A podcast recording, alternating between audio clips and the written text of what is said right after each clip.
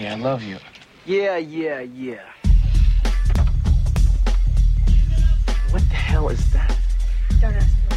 So what's up? How you doing? Fine. And the horse? Since when do you care? Wait a minute, you two know each other. No. Oh yeah, Well, which is it, Kathy? Kathy. Mm-hmm. Cat. Come on. We're wasting his time. Oh no, you're not wasting my time. I'm just cooling. Ben, you're wasting our time.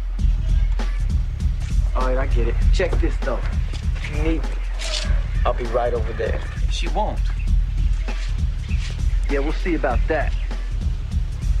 Oh yeah, Cat. Words of wisdom. Drop that zero and get with the hero. Excuse me?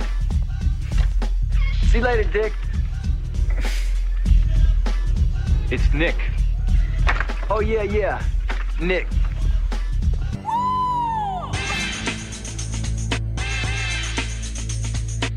Where you been? Chilling with Cat. You know the chick who drives the horse. Oh, now you got her name.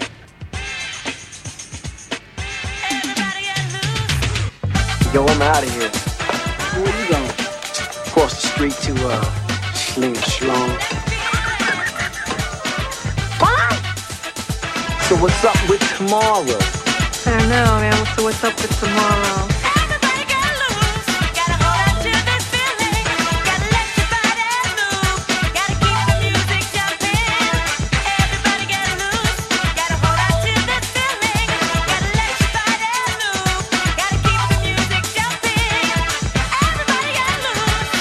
lose. Welcome to Sweet Delay Podcast. This is your host with the most, Mike Mac Masunis. How's everybody doing today? And uh, today I have a very special guest. Uh, it's the first time, but definitely not going to be the last time. We have one of our own STL members, and uh, the good old Jameson the Great has joined me to talk some cool as ice. What is up, sir? STL Nation and Mike, what's up, buddy?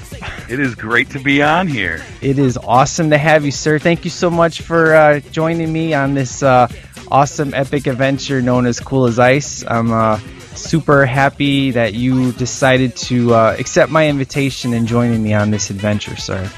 Oh, it was a no-brainer. I mean, you used the word, man. This is an epic, and uh, I had to be part of this. right? Uh, you know, it's it's pretty cool, sir. Um, you know, a lot of people know who you are, and then there's some who don't. Uh, as far as you know, me and you goes, um, when you were, you know, you and Jason from Flicks, you guys have been friends for a very, very long time, Yep. and and uh, you came on to talk some Karate Kid, which everybody knows the Karate Kid is my all-time favorite movie. I mean, I've seen it over 500 times, and to you, I think you said it's your second favorite movie. So when you said it's your second, I was like, ah, I don't know, but you know, it was cool. uh, you played your case. I was like, by the end of the episode, I was like, okay, this guy's cool. Even though you showed some hate to Karate Kid 3, it's all good. Deserve it, deservedly. Deservedly, yeah. I mean, it's definitely a guilty pleasure movie, no doubt about it. Uh, I mean, they should have stopped it too and called it a day. Uh, or really, they should have switched it, made Karate Kid 1, Karate Kid 3, and then Karate Kid 2 because it just doesn't make any sense with the whole fighting for your life and then you go back to a tournament. But Exactly. Right? Yeah. but you know we'll get there when we get there after the hundredth episode. But uh, anyways, sir, uh, it was good times when I heard john that. I was like, man, this guy's pretty cool. And then uh, then we come to find out, uh, you know, through movie uh, Mojo Monthly, you are the you were one half of that show. Is that correct, sir? That's correct. Uh, me and my co-host Brian do Movie Mojo Monthly on a kind of monthly basis. yep, just talking movie news and previews and reviews and all kinds of junk. And, uh, yeah, Good stuff. And uh, stuff. how'd you guys get uh, how'd you guys get rolling on that? What what made you guys start that show? Um, you know, actually being on Flicks was kind of inspiration. I'd been thinking about it for a while and wanted to do a podcast and kind of trying to figure out what to do. And then our producer David Box Mullen from DVMPE um, kind of hit us up and the idea, and I was all in. So that's kind of how we got rolling. Good deal. And then the cool thing is, is uh, you are the only co-host I've ever had that is in the same time zone as me. that makes things easier. It does. I mean, I can actually say what time is it where you're at, and me and you have the same time. In fact, you actually know where I live, which is pretty, if not creepy, but cool. Because you know, I can just say, "Hey, roll on by my house," and you know exactly where it is. right there, you go. So that's awesome. And then, you know, of course, uh, during my vacation, uh, I knew you lived uh, in Wisconsin, which is only about 20 minutes away from me because I'm on the very end of Illinois, and uh, Wisconsin is obviously uh, the next state up from me. And uh, I said I was going to the zoo, which Madison is about uh, it's about two and a half hours from where. Well, it's about two hours from where I'm at. But I said, well, I'll let him know, but I seriously doubt he's anywhere near where I'm going. You're like, dude, I work right around the corner. I was like, heck no, that's awesome. So, uh, so yeah, and then me and you met. We uh, we had a bunch of people just kind of collapse from the Oh. coolness. I mean, it It was, was, it was unbelievable. I heard women gasping. Oh man, I mean, I didn't know what I should be signing autographs or, or- I mean, it was amazing. I mean, they the epic two podcasts getting together. You know, it was it was pretty exhilarating. I know Right there by the right by the you know by the monkey cage. It was pretty cool. it was awesome. It was sweet. It was sweep the mojo for sure. That's I mean, it was Keep great. the mojo. Yep. And then uh, then we took the pictures, and then of course your buddy Jason uh, decided to uh, to input himself into our, which was awesome because surprisingly we have the same Batman shirt, which is really what I thought he did is he took the shirt and then he put it on himself, and he's like, dude, I have the same shirt. I'm like, oh okay, that's cool. So. And he's like, "Yeah, we, we should uh, we should make it happen." And everybody just on Flick started liking that picture, man. It was cool. In like a couple hours, it already had like 12 likes on it. It was pretty awesome. So good Yeah, time. that was very good. He's got a good following over there on Flick. Man. That's Yeah. And you were just recently on there talking some Comic Con. That was some good times. Yeah, yeah. We like going on there talking with Jason and Dan. It's a good time. We, you know, we we never say no to a podcast that we like. You know. Right, exactly. And then Brian was giving you crap about Cool as Ice, which was awesome. Yeah, man. He walked in when we were gonna record. He walked in. I was sitting there watching Cool as Ice when he walked in the house, and uh, I got a just a disapproving look from him and a shake of the head, like, "What are you doing, man?" I said, "Sit and watch. Let's let's do this." Yeah, he was not down with it. So, Has he ever seen the movie from beginning to end? um, I'm gonna guess no. Okay. Yeah, Well, probably not. That's why he hasn't joined us today, folks, because uh, me and me and Jameson are the lovers of Cool as Ice. So that's why we only have one half of Movie Mojo Monthly today, not the other half. So Yeah, he is still the uninitiated. We got to get him. Ex- exactly. Well, sir, uh, that kind of wraps up our story on how you know we we met and got together, and and we you know definitely I had I I love your show, sir. It's definitely good times, and and the nation has definitely uh, loved your show. Uh, we got a whole bunch of people over there uh, loving it, so it's good times. Uh, you guys are recently going to be doing a. What are you going to be doing for your next episode? Well, I don't know. We're in the works, man. We have a, uh, you know, this is we're we're rolling into the uh, with Total Recall coming out and Expendables two and all that. We're we're thinking about a action movie episode, um, all action all the time. You know, big blow 'em up episode. So, yeah, kind of looking forward to that. Good times. I, I've heard terrible reviews on Total Recall, sir. Yeah, I know it's disappointing because I was I was excited to see it, but I haven't heard one good review on it, so good luck, sir. I, I hopefully you, you don't hate it because uh, all the hate I heard, I'm gonna I'm gonna wait for DVD on this one. So yeah, I'm a sucker. I've I've seen worse in the theater. I'm sure. it's true. Well, sir, uh, why don't we get uh, why don't we get rolling right into some uh, movie and music news?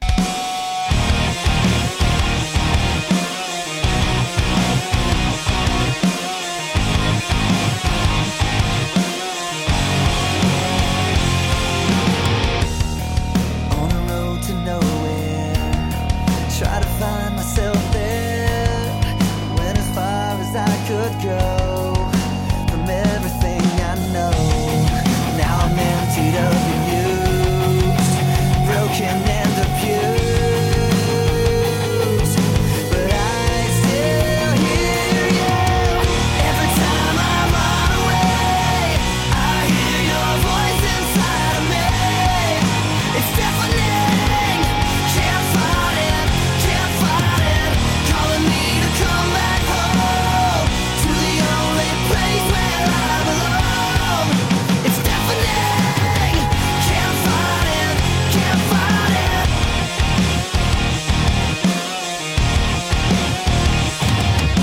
All right, so uh, before we start movie and music news, uh, I know in the beginning Jameson sounded a little crackly there, but we fixed the problem. Uh, so I, it didn't really happen until we started rolling, and uh, so sorry about that, guys. But I promise the rest of the episode everything will sound good. So, all right, sir. Uh, you heard about Jim Carrey dumping out of Dumb and Dumber 2 originally, right? Yeah, I did. That, I was very disappointed with that. Did you hear as of today he's back on board? He is? Yes, he is. That's a good thing. Yes, he is. He is back on board for Dumb and Dumber 2, man. And I'm excited, sir, because I love Dumb and Dumber and uh and you know, even the the stupid sequel No, Dumb don't and Dumber say it, Mike. No. No, no, it, it's not it, do, it doesn't hold a candle to Dumb and Dumber. Uh-huh. But but I mean, I've seen worse. I mean, they could have totally made it even worse. But I mean, it's definitely like a horrible movie compared to Dumb and Dumber. But I'm just happy we're getting a sequel to uh, to Dumb and Dumber, and that he finally changed his mind and decided to jump on board. Uh, so it's uh, now we need to wait for Jeff Daniels though, because you know, because originally he jumped, he dumped, uh, he didn't want to do it after Jim Carrey left. So now they got to get him to, uh, you know, come I back. love Jeff Daniels and everything, but really, what's he doing? I mean, if Jim Carrey says I'm on board for this, if Jeff Daniels is the holdout on this movie, then that's a problem. Yeah, let's. I mean, he said, let's see. Daniels tells Hollywood.com of the resurrected Farrelly Brothers project. We're almost, uh, we almost were able to kind of get it to to be done this year, but they're still working on a script. Jim wants to do it. I want to do it. The Farrellys want to do it. We're all hoping that it comes together early next year, and that's the newest update. I like it. I, Yep. I love it, man. That's one of my favorite comedies of all time. I know, man. I love it, and it's just so good. I mean, the comedies nowadays are just so horrible, man. Uh, I mean, it's so bad. Yeah, it's it, they're just so either watered down or just so formulaic. I mean, they comedies themselves just kind of borrow off each other so much. But that one, man, that holds up. I watch that. I don't know how many times I've watched that movie. And and his cracked tooth is really how his tooth really is. exactly. It's so good. yeah, he just puts a spacer there for any other movie, but I, I I mean, it's just it's so good. I mean, it's like it's a thin line between a parody like you know the Naked Gun series, which those are just off the wall ridiculous, and then Mm-hmm. it's definitely hasn't been the new um, the new sexed up crazy comedies, grossed Yeah. out humor comedies we get. Which you know, 21 Jump Street, I was very surprised that I actually enjoyed it. You know, I mean, it definitely could have lost a few of the f bombs and.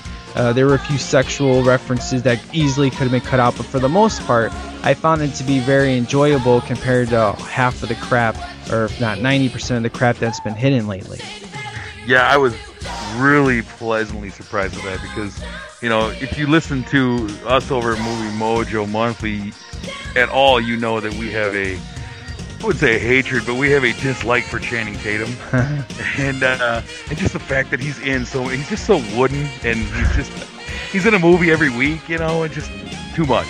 Right. And uh, so yeah, I did not expect to like this movie. And uh, 21 Jump Street, like you said, man, it was really surprising. It was way funnier than I thought it would be. And uh, and you can catch my review on that on the YouTube channel, which should be posted if not today before you get this episode. So just putting a little plug out there. Um, I'm really excited though uh, because uh, you know in 21 Jump Street the cameos. We're not going to talk about cameos exactly in detail, but it, it almost rewarded you, the fan of the show, versus like you know Dukes of Hazzard really only had the car. It didn't have any of the feel or love of the original TV show. Uh, I mean, you could say that about uh, you know the A Team. I think is probably the best TV show adaptation that stayed as close to the source material.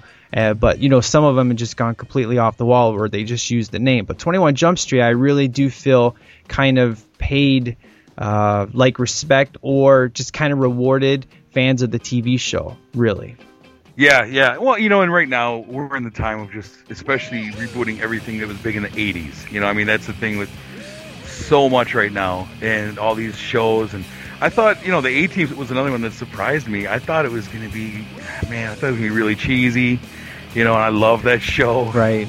and that was really good. Um, yeah, at 21 Jump Street, it kind of it, it was cool because it kind of ran like a, like a parallel course to the show. I mean, it was off on the sillier side of you know not the serious side of that show, but right, right. but a lot of what they did fell right in line with the feel of the old show, which was cool. It was a nice you know homage to for the fans. You know, a little wink like, oh, you remember this and you remember this, right? You know. Mm-hmm, exactly. Uh, so, sir, have you seen the John Cena movie Twelve Rounds? of course, I've seen it, man. My kid thinks he's John Cena. Awesome. Yeah, I've seen everything he's in. I love 12 Rounds is my favorite John Cena flick, man. I love that movie. I think it's excellent.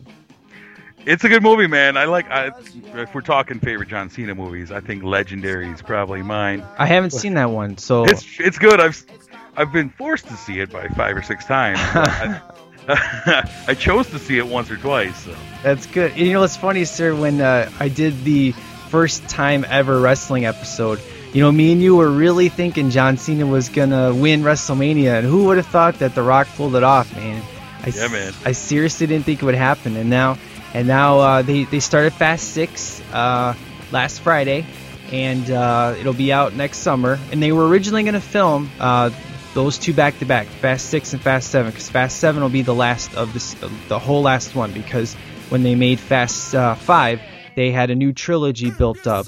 And as we know, um, if you've seen the post credits of Fast Five, which if you haven't, we won't spoil it, but that what happens in the post credits is what happens as the main story in Fast Six. So uh, I'm really excited for that movie, and uh, and but who knew, who would have known that The Rock would have won? But uh, you know he's currently filming that. But then when he gets done filming that, he's gonna come back and he's gonna go to the Royal Rumble. And uh, he's gonna beat CM Punk and be the new WWE champion, man. It's gonna be good times. He will. All, all of what you said is true. Exactly. uh, but the reason why I bring this up is Randy Orton is going to star in the 12 round sequel, and I think that sucks. Yeah, well, I know they've been trying to. I mean, you know, being the wrestling fan I am, I know they that they cast Randy Orton in the Marine sequel, another Oh. previous John Cena vehicle, and uh, they cast Orton, and then all the Marines came out and said, "You realize Randy Orton went AWOL and dishonorably discharged from the Marines, and you're gonna cast him in a movie as a Marine?" And they uh, they boycotted, so they had to pull him out of that role. They're just looking for a role. You know, WD, WWE Films is always just trying to put their superstars into movies, and uh, It's yeah, but get he, the Viper in there. You know, he doesn't have any charisma though, man. no, he doesn't, man. He He, sucks. does not. I mean, uh, there's very few wrestlers that can pull off being actors. I mean, uh, we've seen Hulk Hogan do it, but he's not he's not great. But no holds No, he barred. plays Hulk Hogan. He plays Hulk Hogan in most of his movies. Right, exactly. I mean, no holds barred is uh, is a good, fun, guilty pleasure. It's good times. Um, Mhm. but uh, I mean, obviously, Dwayne is the the epitome of uh, of that of that you know of wrestling being an actor. I mean, he he's done every genre there is. Literally, he's done horror, he's done comedy, he's done drama, he's done action. The only thing he hasn't done is romance. But hey, if he doesn't, I'm cool with that. So.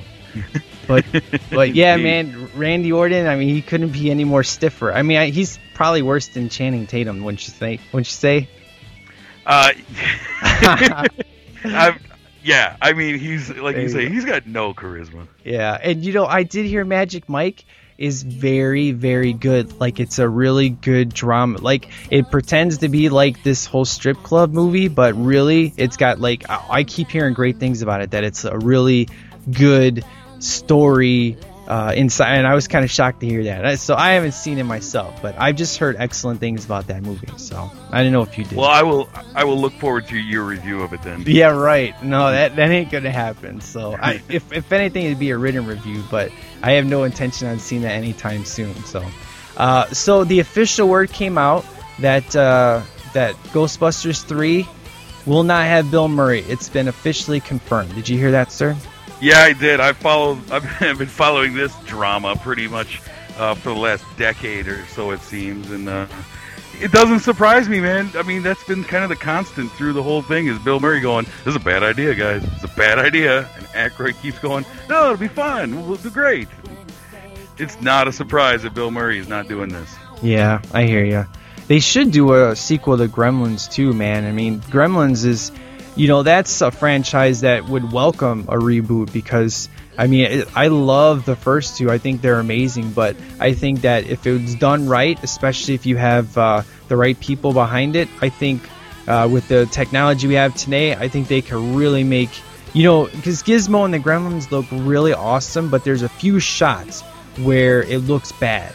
And I think they could clean it up and just make it look amazing. So, I, yeah, I agree. That'd be a fun franchise to reboot. yeah, I mean, there's uh, there's an article I read about the top ten franchises that need a sequel, and uh, one of them was uh, Bad Boys, where it said you may hate Michael Bay, but uh, this series ended on a bad note. So- Yes, it did.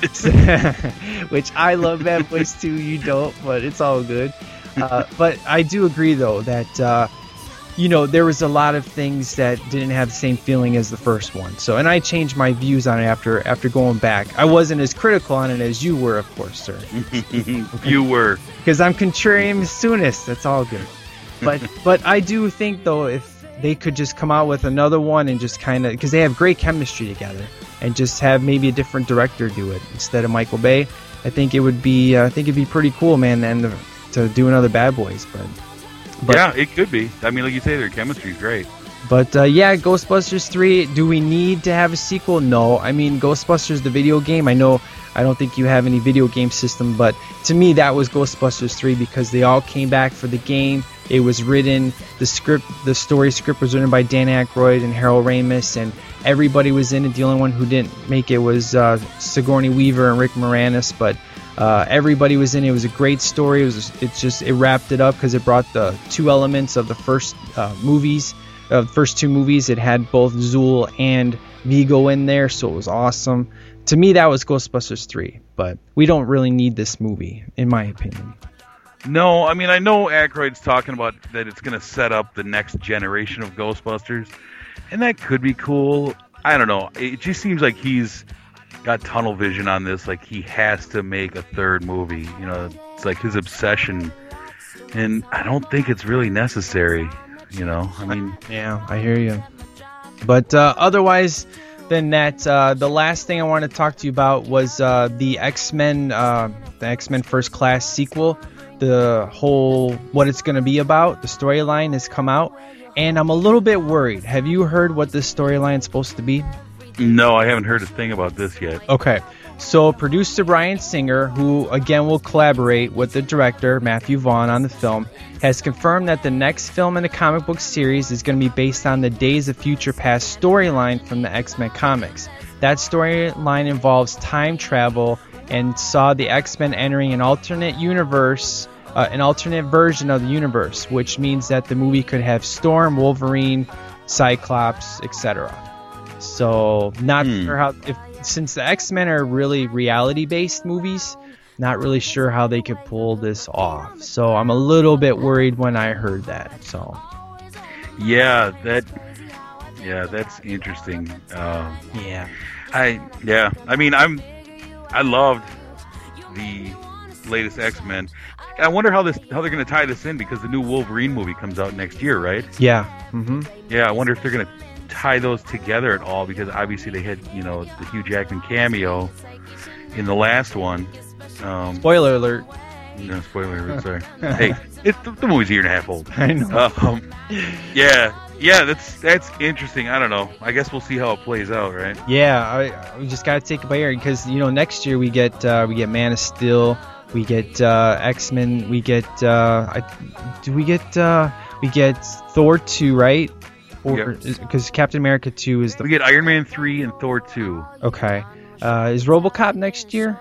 I believe it is. I believe it's slated for late next year. I, I know the summer starts off with Fast Six, which is an excellent move because when they started the summer off with Fast Five, it made like a bajillion dollars. So, So is Fast Six going to be before GI Joe? uh, well, all I know is Rock has four movies coming out next year. he has. You're, oh, you're going to love Oh yeah, 2013 is my year, baby. I it. The get year of Dwayne. Yeah, we get uh, we get uh, Snitch, which is based on a true story about a truck driver that uh, sees a murder or something and, Yeah. and snitches on him. So it's kind of like a drama action flick. We get uh, GI Joe, where Tatum Channing or Chain of Tanning will live. Uh, but I still think Rock though will be the main star because when I look at the posters, it's been reevaluated. It still has him on the front cover that says you know summer 2013. I think they'll make Duke live, but I still think Rock will be the main star of the movie. Oh yeah, without doubt. Uh, They'd have to reshoot the entire movie. I mean, Right. yeah, he's he's the man in that movie. Yeah. Um, and then we're gonna get uh, then we get Fast Six, where uh, he's still gonna be chasing after uh, ch- you know chasing after them. And Gina Carano from Haywire, she is now a part of his group. Which uh, you know Haywire, eh, I I had issues with that flick. I think I gave it a two and a half star. Um, yeah, that's what I gave it too. a lot of people don't like Gina. I I love. I think she's an amazing MMA fighter. She's awesome. Uh, as far as her acting abilities, hey, you know, I'll, I'm sure in Fast Six, I think she'll be fine. I'm not too worried about it. I don't think she's gonna suck too much because with all the star power that's gonna be around her, I don't think most people are really gonna pay too much attention to her. I I think she's a really interesting choice for that. And you know, I I- yeah, I had high expectations for Haywire and was pretty disappointed with a lot of it. Um, but you know what? She was that was her first role ever. I Yeah. mean, you know, yet she wasn't an actress. You know, hopefully she's getting better. I think she could be a really amazing, you know, action star, female action star that we don't have that many of. Exactly. You know, I I, I became such a fan of her. I, I watched so many videos of her. She is the shyest person you would ever Oh yeah. she just she always puts her hands in her face because she's so shy but i watched this one video that says how much damage could she do to you in five seconds and in five seconds she could uh, break your ribs uh, bust your um, uh, bust your lung or something she could break your legs break your arm and give you a concussion uh, it was an awesome video where they did like this whole dummy thing. It was amazing how much damage she could do. And then she put the the host to sleep. She put him in like a, a lock. He's he was like so scared. He's like, wait, don't do it yet. And she's and she did it. And he passed down. He woke up. He's like, did you do it? She's like, yeah, honey, you've been out for about five minutes. so she's awesome. I think she, well, I think she has the potential to be, you know, uh, your first movie you're gonna kind of suck. So uh, just give her some more roles. I think she'll, I think she'll get better. So, I agree. but yeah, and then he's got another movie coming out with uh, Mark Wahlberg, which I'm, uh, you know, they, Mhm. the good, you know, uh, what was it? The Good Guys with Will. The other guys. Yeah, the other guys. Uh, you know, Rock was funny with Sam Jackson, you know, which was stupid, him jumping off the building. That was ridiculous. But, but uh, yeah, it's going to be, uh, it's Michael Bay's cheapest movie since Bad Boys 1. Um, it's called Pain or Gain. It's a true story about two bodybuilders that rob a bank. And um, I think they kill some people, and then it shows you how they like go to jail and stuff. So it's a true story, and it's Michael Bay's like most dramatic movie. No, it's not really gonna have a lot of action. So I'm, I'm pretty interested in that one. You know, I, I mean, Rock is all about trying to expand his resume as much as possible. So I don't think he had any Michael Bay hate, and especially when the studio said you're gonna have this will be the least amount of money you've ever had since Bad Boys. That's kind of promising to me because we know we're not going to get big blowing up action scenes. So I'm yeah, hopefully, hopefully he'll have to work for it. You know. Exactly. And uh, Mark Wahlberg, for me, he's hit or miss. You know, there's Yeah. various movies I like him in.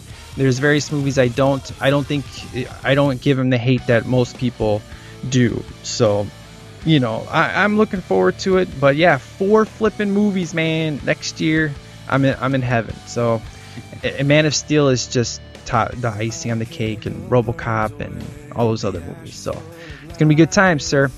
So, uh, did you have any movie news? I know you guys are going to be recording soon that you might save, but that's what I had for movie news. Did you have anything you wanted to bring up before we move on to music?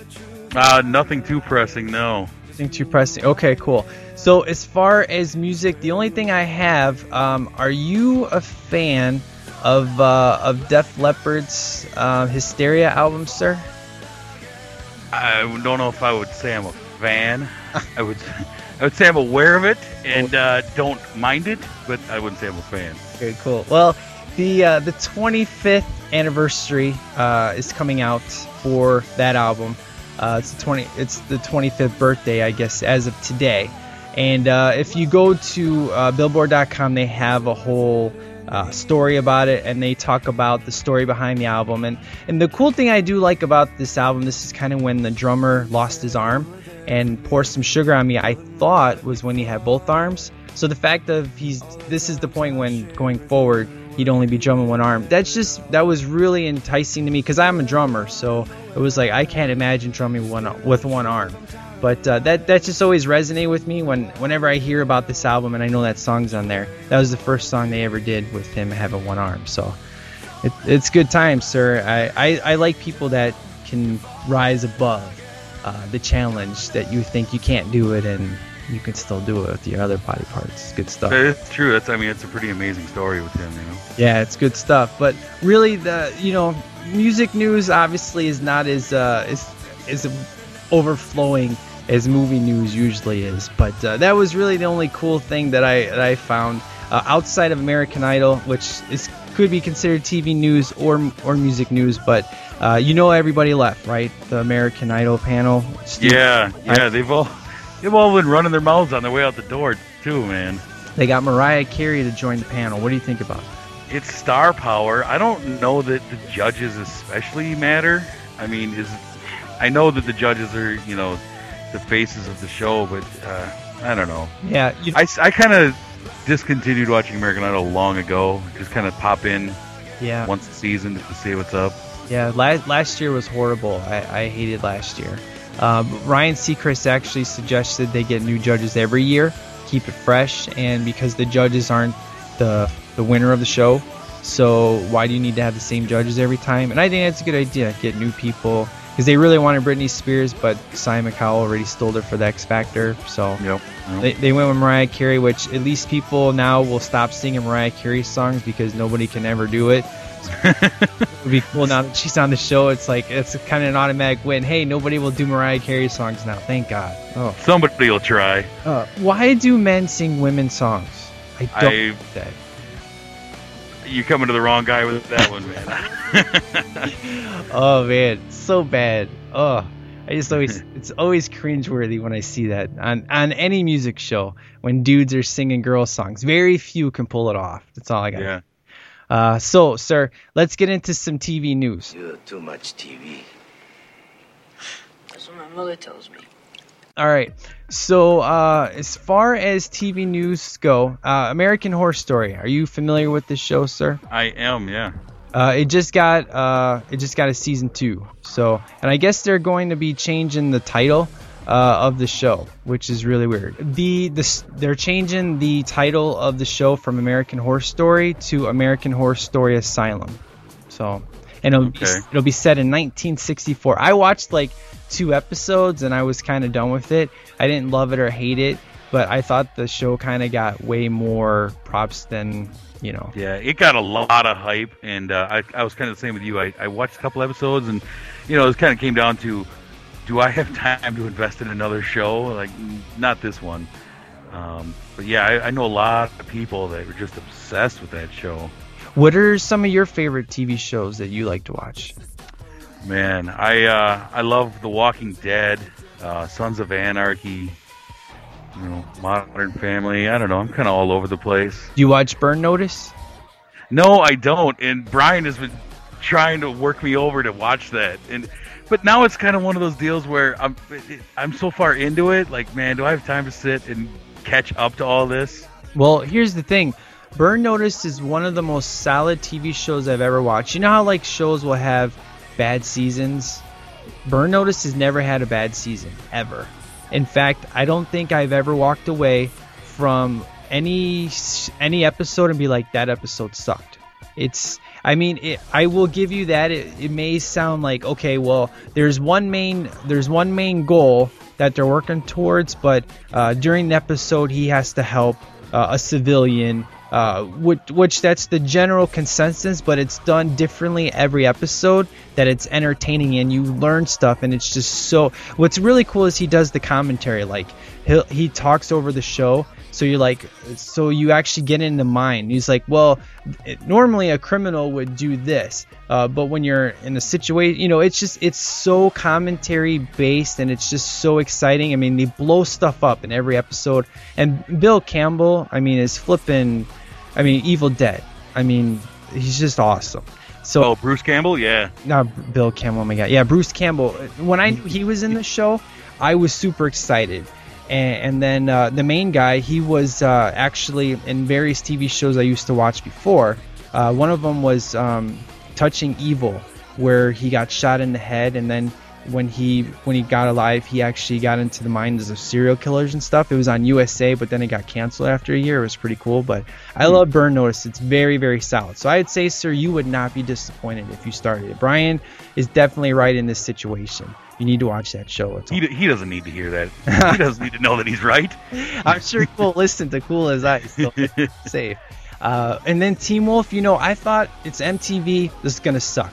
But after the uh, immediately, I was blown away because it was taken seriously. The characters were great. This is one of those times where it kills the source material. I love Teen Wolf. It's one of my all-time favorite shows that I, I cannot wait to watch. It's so flipping good. Really? It is amazing. There's uh, this. It's basically they. The only thing they take from the movie are the names. Like uh, there's there's no basketball. It's lacrosse.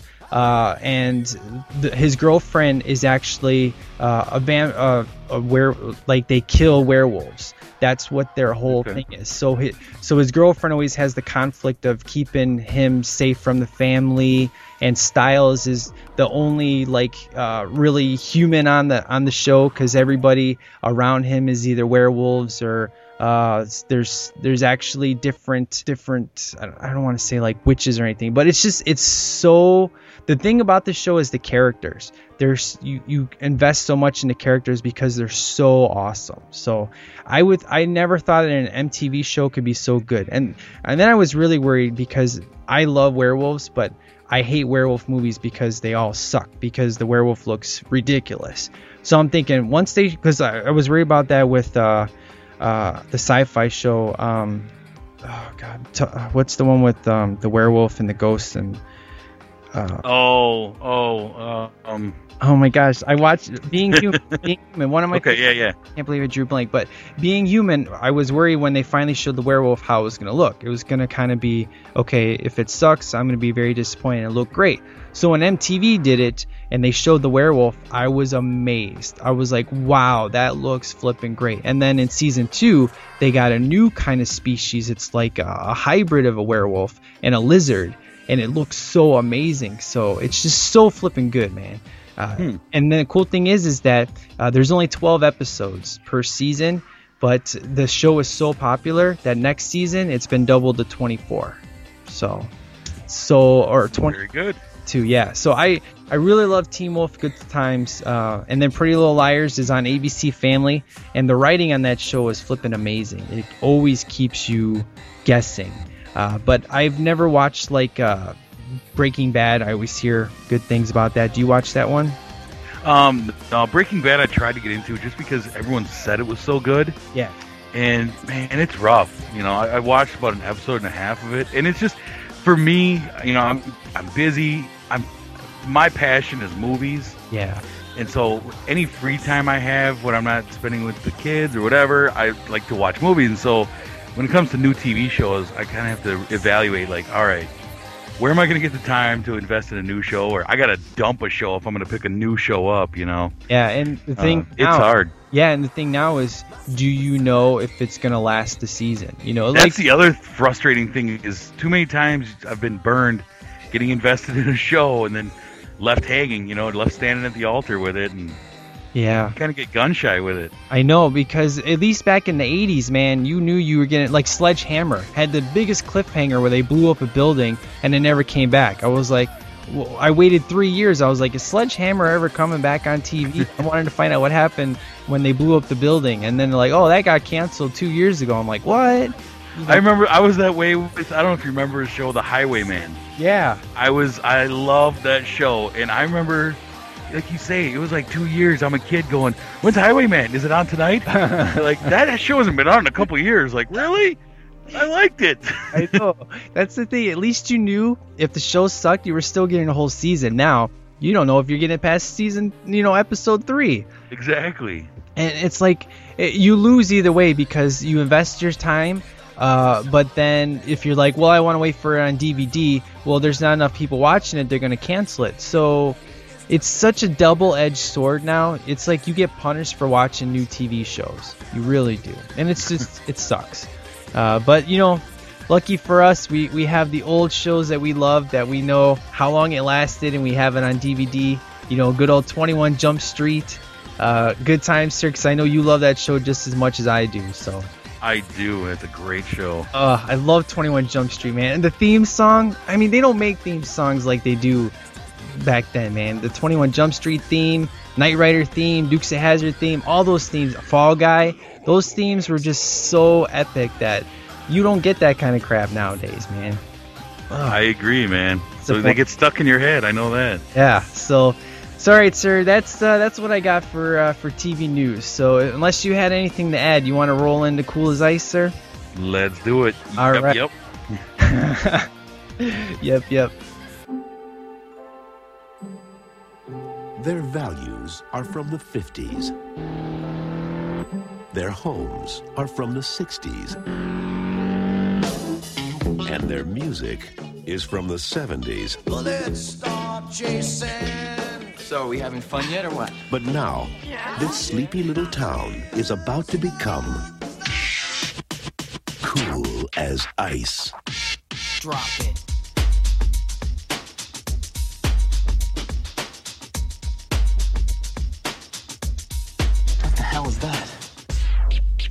Drop that zero and get with the hero. You are the girl for me. See you later, Dick.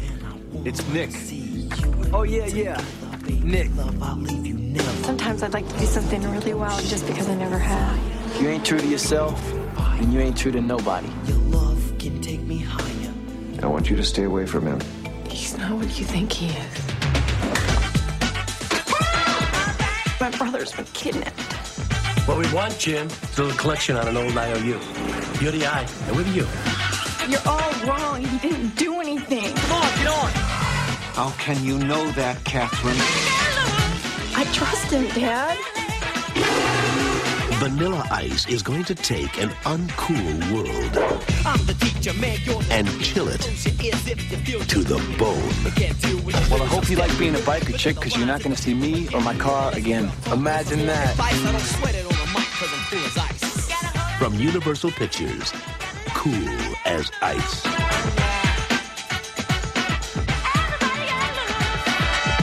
So what's important to you? You ain't true to yourself, then you ain't true to nobody.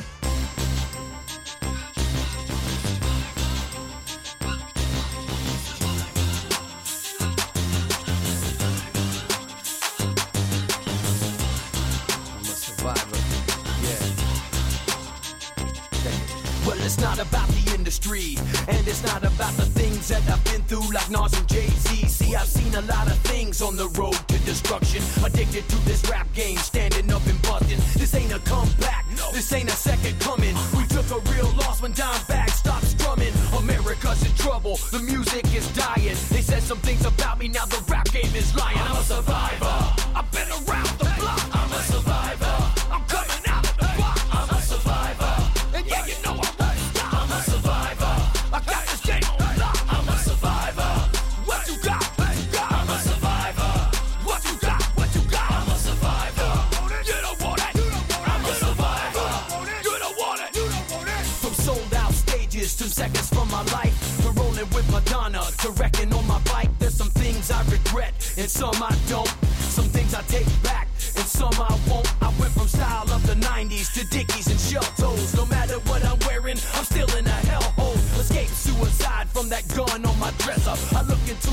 my eyes, that relieves the pressure. I'm a survivor. I've been around the block. I'm a survivor. I'm coming out the block. I'm a survivor. And yeah, you know I won't stop. I'm a survivor. I got this game on lock. I'm a survivor. What you got? What you got? I'm a survivor. What you got? What you got? I'm a survivor. You don't want it. I'm a survivor. All right. So, sir, Cool as Ice, Vanilla Ice film debut, and uh, debut, however you want to say it. And I'm very surprised, sir. You know, this movie gets an 8% on Rotten Tomatoes, and this is such an Oscar worthy movie. I just don't understand it, sir. What's the deal? Yeah, I think it's a really overlooked gem. I mean, um, you know, I mean, that year was kind of dominated by Silence of the Lambs. Okay. You know, kind of walked away with everything at the Oscars, and I really think The Cool as Ice was just as good, if not better, in a lot of parts. I and I just I don't understand how it slipped through the cracks. You know, sometimes you get that movie that just for some reason doesn't get the recognition, and this is obviously one of those. I mean, this should have easily won the Oscar for best soundtrack because the soundtrack is amazing. You got Vanilla Ice doing three new songs, and you got excellent content. And, and you have Michael Gross from Family Ties. I mean, he does such an amazing. I mean, he's almost better than what Robert Redford in this in this movie. I mean, it's amazing that his performance. I I'm I'm so upset the fact of the amount of awards that this movie didn't get nominated for, and the fact of nobody recognizes the excellent value of this film. I think it's going to be one of those movies, kind of like Gone with the Wind was, where as years go on, it becomes bigger and bigger, Right. and people appreciate it more. I'm thinking we're kind of starting to reach that point right now. We've gotten to the point, you know, 20 years later, where people are looking back and seeing what a masterpiece it was, and kind of just going, "Wow, I really missed the boat on that." You know, you and I, I think we're leading the charge in that. Exactly. That's why we're doing a show on this to point people in the right direction. I mean, you have Vanilla Rob Van Winkle Ice, who does it's his first movie. You know, The Rock, his first movie. Uh, you know, he granted he was in The Mummy Returns, but his first feature debut, he was in uh, the Guinness Book of World Records as the highest paid actor for a first time film. I mean, Vanilla Ice, I think he he blows away any movie that Dwayne Johnson has ever done. I mean, his stage presence his his delivery of lines, drop that zero, get with the hero, are just so mind blowing and amazing. I mean, it kind of puts me to tears sometimes when I watch this film. you're not joking, man. He really, I mean, he steps outside of the box of who Vanilla Ice is, and really just throws himself into this role, kind of like a Daniel Day Lewis or a Sean Penn. Just really takes this role on and makes it his own. You know, like few people really could. Um, it, it's just amazing. It is. And uh, let's talk about Kristin Minter, which you know originally she was uh, she was in Home Alone as one of the sisters, and then eventually went in ER. But man, she is just unbelievable. I mean, she has got to be one of the best actresses I have ever seen in my life. Yeah, yeah. I mean, I it amazes me that she she obviously chose to walk away from acting because she really hasn't been doing a whole lot lately. Obviously, her decision. Um, because in this role, I mean, she the, the emotion she portrays and just it just comes off the screen. The chemistry that she and Vanilla Ice have, it's just you know, it's like Casablanca out there. Agreed. Just, oh, the the the raw emotion and uh, you know the back and forth between them is just it's it's it's beautiful to watch. And you know, Gwyneth Paltrow, sorry girl, you know, her dad did not want her to accept the role due to the sexual content. And uh, what a shame. I mean, she, uh, you know, a future Academy Award winner, yeah, but I think she would have got an Academy Award way before when people would have saw her performance in this film. Oh yeah, yeah. I mean, this would have this would have been the movie that when you when you go to her IMDb page that this is at the top of the list. You know, people would have forgotten all about that Shakespeare in Love and all that when it Right. came to this. This is the one, and uh, luckily it went to somebody else. You know, her loss. I mean, how could this movie, by the Raspberry Awards, possibly nominated as the worst new star, Kirsten uh, Minster, worst actor, Vanilla Ice, worst song, Cool as Ice, which that song, I mean, it's unflippin' believable. Worst screenplay, worst picture, worst director. I mean, seriously, a motorcycle that can go to the second floor and drive through to rescue a kid. I mean, if that's not great script writing, I don't know what is. Yeah, I mean it's. We can go on and on about this. I just I can't believe th- the way people viewed this. You know, it's a great movie. It it's highly overlooked. The director, um, you know, you, you, you look at his filmography and you see that you know David Kellogg. I mean, before this, the guy was skilled at working and making Playboy Playmate of the Year videos. um, and and great at that, I'm sure. I mean, Right. top of his field, right? And they they say we need somebody to do this cool as ice. You're the guy. I mean, come on. He felt he got the dream job of a lifetime right here, Right. getting to do cool as ice. I mean, and then, you know, then he follows it up with Inspector Gadget. These are obviously a great director. Obviously. You know, score of a lifetime. oh man, I I can't do it anymore. I'm sorry. uh, hopefully we had you guys rolling uh, on on our serious take on the film. Uh, there's no doubt about it, sir. Me and you love this film, but it's for the simple fact of for me, this is the my all-time favorite guilty pleasure movie.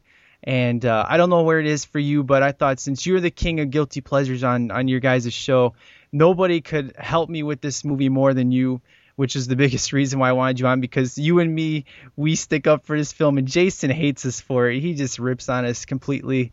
So uh, I don't know where you stand on guilty pleasure wise, sir, but uh, This is at the top of the list this as well, the, man. this is the top man. I mean, it's the worst story ever. I mean, like you said, the dude did Playboy stuff, so all he was all about was forget the story, say some cool lines, let's do some cool music video shots, yeah, exactly. and a you- lot of those. and you'll be a star. I mean, like the bad guys flipping sit outside the house, say, "You got 24 hours to get us the money," and then they sit there for three days.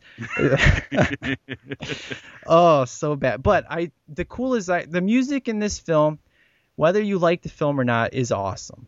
yeah, it is. I love this music and oh this this this song. I mean, for me, it's Ice Ice Baby and Survivor, and then Cool as Ice or Ninja Rap, and then Cool as Ice. Everybody get loose. Oh, that song's so awesome. I mean, granted, Naomi Campbell starts off this movie. I mean, you immediately know you're in a music video when your credit sequence is five minutes long. it's basically a music video. Naomi Campbell lip syncing. Oh man, So Yeah. good. Oh, so sir, uh, let's talk a couple things. So, uh, Vanilla Ice. Uh, during this time, you know, he was at the at the height of his career, and you know, I have been an Ice fan since day one, and uh, he has gone through a lot of uh, a lot of troubles in his life, especially because of uh, this image of the of the funky hair and and the you know just do he was 16 years old when he did Ice Ice Baby, so he really was under the control of the music because back then music was you know pay you a million dollars up front and, and stuff. So uh, he's hated his whole past and hated this movie and stuff. And it wasn't until recently that he's been able to embrace and look back on this stuff. And uh, and, he's become he's actually you know he went through a lot of drug problems and just a lot of a lot of down and outs and a lot of attempted suicides and stuff. But he is he has risen above and finally found happiness with his family and uh, he's actually you know has an awesome show uh, the vanilla ice project uh, which i learned so much about fixing up the house and my wife it's actually a really surprisingly good, uh, you know, yeah. home home show. Really good. I love that show. My wife, she the the first time she watched it, because you know I made her watch this film. She was pissed off at me for a very long time. Uh, but uh, I I had uh, you know I put this show on, and after the first episode, she's like, "Hey, I want to thank you for making me watch this show. I really enjoyed it." So by the time it, season two hit, she got really excited, and she's like, "That looks awesome!" And there's never once where she's been like, "That looks ugly," or you know, she always says he's got a really great eye and stuff. And she's become a big Ice fan uh, after watching that show. And from what I heard, the Adam Sandler movie, you know, that's my boy. A lot of people uh, have hated that film, but they all say the same thing that Vanilla Ice stole the movie, which is really cool to hear. You know, he does such a horrible, horrible, you know, movie, and then now in 2012, he's getting props being in another movie, which is pretty cool. Yeah, man. I love Vanilla Ice, man. And like like you're saying, I mean, he's gone through so much. I'm glad that he's finally embraced who he is, you know. I mean, I don't know if you ever remember him on the Surreal World. Oh, I did. You know, man. and, and he he wanted to be just call me Rob, and if anyone called him Vanilla, he'd flip out and punch Yeah. walls, and you know, like, dude, come on, man, just that's who you are. I'm sorry, you know, like to a generation, you're not you're an icon in, of sorts. Eh, Just embrace it, you know, instead of fighting it. And it's cool to see that he's come around to that and realized, yeah, you know what, I can't I can't fight it. Why why put that stress? You know. Right. You know, and uh, you watched it and you saw that it was Erik Estrada and Tammy Faye of all people that really helped him deal with his anger and just kind of embracing, you know, like Tammy Faye, you know, I'll, I'll never forget like when he first showed up, he started like ripping like, oh, there's no God and all this and that. And we come from aliens and stuff. And then when Tammy, yeah. Tammy Faye really started talking to him about it, he's like, you know what? You are like the most nicest, coolest, loving person I've ever met you know, and she's like, "Oh, let me pray for you and stuff." And and then like everything started to change, and then Erik Estrada just really said, "Dude, you know, I'll never forget that episode when they're in the bar and the girls are up there singing Ice Ice Baby, and he's just he's so mad, and he's like, "Man, this sucks." And he just he hands him the mic under the table. He's like, "Dude, you got to do it, man." And it wasn't until the second verse when he bust in and did it, and everybody just started showing the love that he, I think that's kind of his his turning point when he started to really embrace uh, his past and be like, you know what, that was then. That's not who I am now. I become a better person. And you know, I have every single album he's ever done. And uh, you know, his first two albums were clean in regards to like, you know, swearing and stuff. But then like by the third one, when he did the heavy metal album, that's when he said he wanted to make the most brutal album that you could possibly imagine. That's where he did Too Cold, which was a remake of Ice Ice Baby, but just done as heavy. Yeah, metal. that's right. I, I love that song, but this was the first album where he had a lot of swearing in it and stuff, and there was just a lot of hate that you could feel on that album. And he started to really uh, do a lot of drugs. The second album is when the drugs started to really kick in. But uh, this his newest album, uh, WTF, which doesn't stand for what you think it does. It actually stands for something else. It's the first album that doesn't have any swearing, doesn't have any drug reference, and it's all about just having fun. And it was awesome. He's just talking about his wife and his kids and just how happy he is. And it was such a, a great album to listen to because not only I love his style because he mixes the rap and the rock and the stuff, but it was nice to actually hear a happy Vanilla Ice, uh, which was I'm really happy for the guy that he's he's finally you know didn't cave in and commit to suicide and stuff like that. It's just it, he's really a great guy, and I'm you know I that's probably another reason why I love this movie so much because like you, I think you said you had the haircut uh, from this film. Uh, you had like the the whole dome, uh, you know, cut out head. Uh, yeah. I used to imitate the dancing. I mean, th- this is so 90s, no doubt about it, right? The color. I mean, the cinematography is actually really good in this film. My my wife came in and watched this while I was watching it one time, and just sat there and like watching something like a, she's like, this is like a time capsule of me in like freshman year of high school. Just the the clothes and the hair and just everything. You know, it is. It's great. I mean, yeah, I did uh, hey, I had the vanilla high, vanilla ice, the the lines in the head and the steps and everything as recently as last year. I did that. Are you serious? yeah, as a joke, I was like, "This, I'm gonna put some steps in. I'm gonna bring those back." And uh, I got the same deal that he had in this movie, put my hair as a joke. Only funny, you know, the bad part is, is when you do that to your hair, takes a little while to grow back out. So right, right. You get some looks, I know that. I did you get a lot of dirty looks or what? I got a lot of. Are you serious? like, look at this guy. Like, does he know it's not 1991? You know, even back then, this the budget on this film was six million. How much do you think it actually made at the box office? And, and keep in mind, this is Vanilla Ice at its prime, uh, top of the world. How much do you think this movie made? Nine hundred and twenty-five thousand. Close. One really? million. One million one hundred ninety-three dollars. Wow. It actually. That's not a good return. Right. It uh, it debuted at number 14 when it came out for the for, for Yikes. and that was back it was back when they wouldn't release five movies a week. I mean, movies would just stay in the theater for a right. while. Uh, it, it grossed 638,000. Uh, it opened in 393 theaters ranked 14 on the new releases, and of course the reviews were negative. What's funny though, if you go to Amazon.com and you read people's reviews, they give this thing five stars and they just talk about the one-liners and stuff. Uh, it's so good. Um, I I recently uh, yesterday I listened to a podcast that uh, there's only about six or seven podcasts that's reviewed this film, and of course they they tear it to pieces. Which uh, you know we're gonna have fun with this film, but Vanilla Ice was on the last 15 minutes and uh, they had a lot of questions for him. But one thing he said is that uh, really it, I got paid a bunch of money to do it, which of course if you you get offered to do it, you know you're gonna do it. Uh, but for me, I love it now because I used to hate this film, but it led to Turtles. I would never have gotten in the Ninja Turtles 2 if I had never done Cool as Ice. And think about that, Ninja Turtles 2 Ninja Rap. Where would we be without that song? That is true, man. That I, I got my kids into that the other day. We were watching all the Turtles movies. Um, and my daughter, uh, when this movie started, she uh, she's like, "Oh, is this Vanilla Ice movie?" Because she saw his name and she knows the song "Cool as Ice." And she watched like the first like 20 minutes. And she's like, "How did Vanilla Ice make this movie? Wasn't he on tour?" And I was like, "Yeah, he just took a little break." And she watched the whole movie and she loved it. That's awesome. A new generation. A new generation. Yeah. Good stuff. So, all right, beginning of the movie, sir. We start off with Naomi Campbell singing. I mean, excellent, excellent way. But the dance moves, the whole dance scene. Uh, what do you think of this whole intro to the beginning of the film? I think it's pretty ridiculous, but um, you know, I like you say, there's there's a few kind of music videos in this movie. Um, I love the I love the Naomi Campbell singing and Vanilla Ice just dancing around her and then you know going into his song. I think it's cool.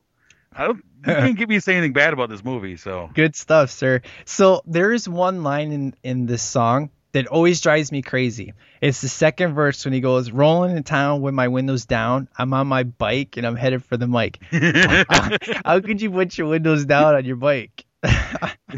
Man, you don't know. He was rolling in money back then. He could he maybe he had a car bike. You don't know. Right, right. It's possible. Rolling in a 5.0. It's all good. Uh, but uh, uh, oh, man, I I love the beginning. I mean, the uh, obviously this director, he's all about making a music video, all about the fast scenes. So I mean, the editing wise, it's pretty crazy, pretty ridiculous. And uh, the thing with Johnny is that's his name in the movie is Johnny. They try to keep him as mysterious as possible, and as as I said on the podcast that they were supposed to be uh, like gypsies almost, like no family. Uh, they just drive to place to place. So it was supposed to be mysterious because you know they don't really get into that. Uh, were you ever confused by you know his? I know there's not a lot of depth to this movie. The plot's pretty pretty thin. But uh, yeah, yeah, you know, it's weird because it kind of just picks up where he and his he and his three friends are out, you know, riding their crotch rockets around, and one breaks down, and the story kind of starts. Yeah, it's like, well, what's I don't what are what's going on with these guys? You know nothing about anybody in this group. Well, so like after the beginning of the movie, when you get the really cool song, and you they all have their own colors. Like they have like uh, green, red, yellow, purple outfits. So real crazy. I I love Ice's jacket. I mean, his pants are really crazy, but I do love his black jacket with all the wording on it and stuff. Hey, he's down by law. Down by law, which is funny. If you you know on the on the right hand top corner in the movie, it says uh, "sex me up." But yep. like on the cover it says help help uh, or it says yep yep. Yep, so yep. so yeah, if you look at all the promo pictures for this jacket, it always says yep yep, but in the movie it says sex me up, which is kind of funny. Uh, but you know, it starts off and yeah, they he gets a phone number from Monique, who writes the fastest number in history of film. She writes the five. great Bobbie Brown. You talk about late '80s, early '90s. She was like the queen of music videos back then. Right, and uh, and Monique writes her phone number like 555 and then it puts in his jacket. I'm like, "Did you complete that number, girl?" it's a fake number. Fake number, right? So yeah, they're driving around and uh okay, it's like dawn, right? It's like kind of the time in this movie you go from day to night, night day, just like, randomly. Yeah, randomly. So it's like dawn. They're on their bikes, and then all of a sudden it turns to bright daylight, and he's like, "Hey, yo, Jazz, come up here." And then they don't say nothing, and then they just point and say, "Yo, man, look over there," and that's it. It's like, is, why, why, did he have him call him up to say, "Yo, yo, Jazz, come up here"? Why'd you want him to come up here? They don't say nothing. Yeah, what's up, Ice? What's going on? What's hey, up? I don't get it. What do you want? Okay, so Ice's hair in the beginning of the first half of this film, because he has two hairstyles. He has the the super ridiculous, crazy hair in the front, and then it gets short, which I like the short version, but This, what do you think of the hair? Uh, Not not the side, this- just the the top where it looks like Ace Ventura kind of hair. it's just like everything in this movie. It's just over the top. right? You know, It's, trippy. That that's the word that's been used. Is this movie is trippy? It like as I said, this movie is good if you're on drugs or off drugs. It's like it's like Tim Burton meets you know it's like Beetlejuice meets uh, Alice in Wonderland is kind of how this is supposed to set up because you know they roll into a small town and the trees are all set up like cones, right? They look like almost mushrooms. When you when you're going down the street and you see all the different trees, they all have the same exact length and the exact same shape, and it looks almost like a Mario Brother mushroom looking trees. Did you notice that? No, I. Oh yeah, yeah. You're right. They are all. Yeah. All uh, manicured. Yeah. Yeah, that's when they're playing the funky music when everybody's just staring at them like, oh, there's a bunch of black people rolling in town, but they're led by a white guy. They're all like staring, like with their mouth open, and they're playing the funky, uh, you know, they're playing the really the, the hip hop music, and then they just show you the trees and all the different houses, and then you get to the crazy house. Uh, kind of like the Alice in Wonderland house, the real trippy, six feet tall salt and pepper shakers. Uh, what do you think of this couple? I. Man, I just I can I watch this movie so many times I just can't figure them out. There's like some you know random independent artists just creating their own stuff. They can work on crotch rockets, I guess too. Uh, it's pretty crazy. Yeah. Uh, I mean, immediately. Uh, well, I guess I should back up a little bit. When uh, w- when we were talking about, hey, come over here, check it out. We see Catherine, who uh, is played by Kristin Minter. Which, in all seriousness, I I did think that uh, her and Ice they do have really good chemistry together, and I I really do like her in this film. And just I don't say she's the greatest actress in the world, but she I did feel was one of the highlights of this film. I really did enjoy her in this film. What about you? I mean, how do you honestly think she did in this movie? Um, yeah, she was all right. I mean, nobody in this movie was really pushed to their limit. I don't Right, think. of course. You know. Um, I mean, yeah, like on a scale know, of she- one to ten, like about a five, right? Yeah, yeah. Okay. I mean, she she did what she did had to do. She's pretty good. Yeah. Now, did you know that uh, when Ice is uh, on the bike, did you know he does all the bike stunts in this movie when he jumps the fence and he drives through the house and jumps over the car? Did you know that was him? I did not know that, but it doesn't surprise me because it's Vanilla Ice we're talking about. Right, because he's a motocrosser. So, I mean, he he actually told the guys, they're like, no, we don't want you to do this. You know, you might get hurt. What if you get scratched? He's like, let me show you how it's done. And he did it. They thought it was great, and they decided to let him do it for the rest of the film. So, uh, but yeah, he jumps over a fence with no uh, no ramp or He just sees her and is like, "Hey, there, there's a girl. I'm gonna jump the fence real quick with my bike." Yeah, and she falls off the horse, and he's like, "Hey, are you okay?" He gets punched, and first words out of his mouth, "What's wrong with you?" He goes, "You hit pretty good for a girl." Okay, For a girl. he, he does really bad here with the line delivery. Oh, it's so bad. Uh, but I, I do like when uh, he's just like, "Yep, yep, she likes me." It's some good times when she's like, uh, "Oh, did I hurt you?" Oh, you hit pretty good for a girl. And uh, well, I'll take that from a, as a compliment from a macho biker like yourself. And then he's like, "Yep, yep, she likes me." What's your name? Catherine? Yeah, Cat. Oh, good stuff. So, uh, so yeah, those uh, his crew. You know, the girl is actually from Coming to America. She? Yeah, she is the sister of Akeem's woman, the one that always wanted to get with Akeem. Uh huh. And then it's actually, yeah, that's who she is. She isn't coming to America. So Nice. that's why she's pretty, she was kind of solid in this film. She wasn't too bad. And then uh, the other guy, um, which was uh, Deezer D, Jazz, he went That to was the guy. in ER for like 15 years. Yeah, he was the guy that was making the pickles and peanut butter and Yep. pineapple and like prawn sandwich. Yeah, and then of course, uh, you know, Kat was actually on ER as well. She was like, I think she was like the receptionist almost. She always had the attitude problem, and I was like, that's the chick from Cool as Ice. Oh, I used to love watching her on ER, man. She was so horrible to everybody. It's good times, man. It's like she, she actually she's made like 30 movies. Surprisingly. So she's still working today. She just kind of picks and chooses here and there, you know. So So do I. Yeah. I, I understand. it's all good there. So yeah, uh, I I like after the house. Uh, surprisingly, Kat and her boyfriend Nick, uh, they just happen to, you know, Kat just happens to live down the street from where Ice and the crew are staying at, which is convenient. You know, I guess it's a small town.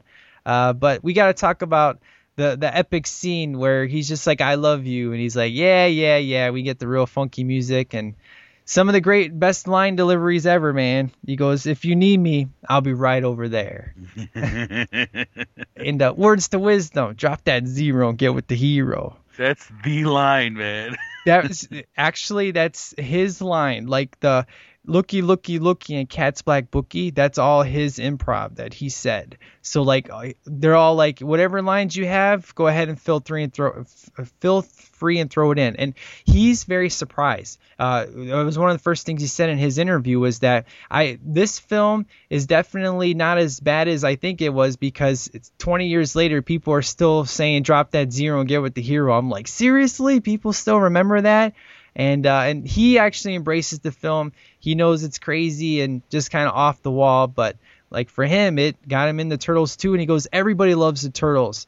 You know, how can you not love the Turtles? You know, but uh, it's pretty cool, man. Some of his lines, as ridiculous as they are, there's some there's still good stuff, man. Oh, they're all gems to me. Uh, his he always says simple as a pimple. Yeah. always cracks me up. But I love when he's like, "See, Dick, it's Nick. Oh yeah, yeah, yeah, Nick." Uh, that's that, that's a good running gag throughout the film. Uh, her boyfriend. So let's talk about Tommy. Uh, you know, when we see Kat's family, we get a real crazy scene of they're all moving in super fast motion. And Yeah. how, how do you describe this scene? Dude, I do not understand what the purpose of that scene was. I think a lot of them in this movie, like this director, I mean, he obviously never done anything like a feature movie. And I just, yeah, it's like they just, for some reason, like this is how we're going to introduce this family. They're They're, on, they're on speed. They're, they're on speed. It's just a family of meth heads. Yeah, right. She's going around the table super fast. The Michael Gross from Family Ties is in the chair going e e e and with the paper going in and out and then all of a sudden Tommy's like Tommy looks at the at the camera the whole time. You notice that? Oh, yeah. Yeah, yeah, yeah. He stares right at He it. stares right at it, and then when the camera goes over his head, you see his eyes looking above his head. I'm like, Tommy, seriously, dude, get your eyes off the camera. People can see that. Uh, so, Cat makes national news, right? For what? Hor- for riding horse? Is that what it is? Yeah, I love that too. I love the news story as they're sitting watching it. like, really? This is like big news? Yo, she's on. Yo, yo, yo, man, chill, chill, chill. Oh, good stuff. Oh. Oh, and what's up with the TV made of plants? Yeah, yeah, yeah, yeah. Yeah, they got the TV, and the top of it is, is like recessed, and they got plants growing out of it. I'm like, I'm thinking, how do you water that? How, how do you keep those plants going? You water it, it's got to leak into the TV. Right, right. Oh, you're not wasting my time. I'm just cooling. Oh, I, I, I use that.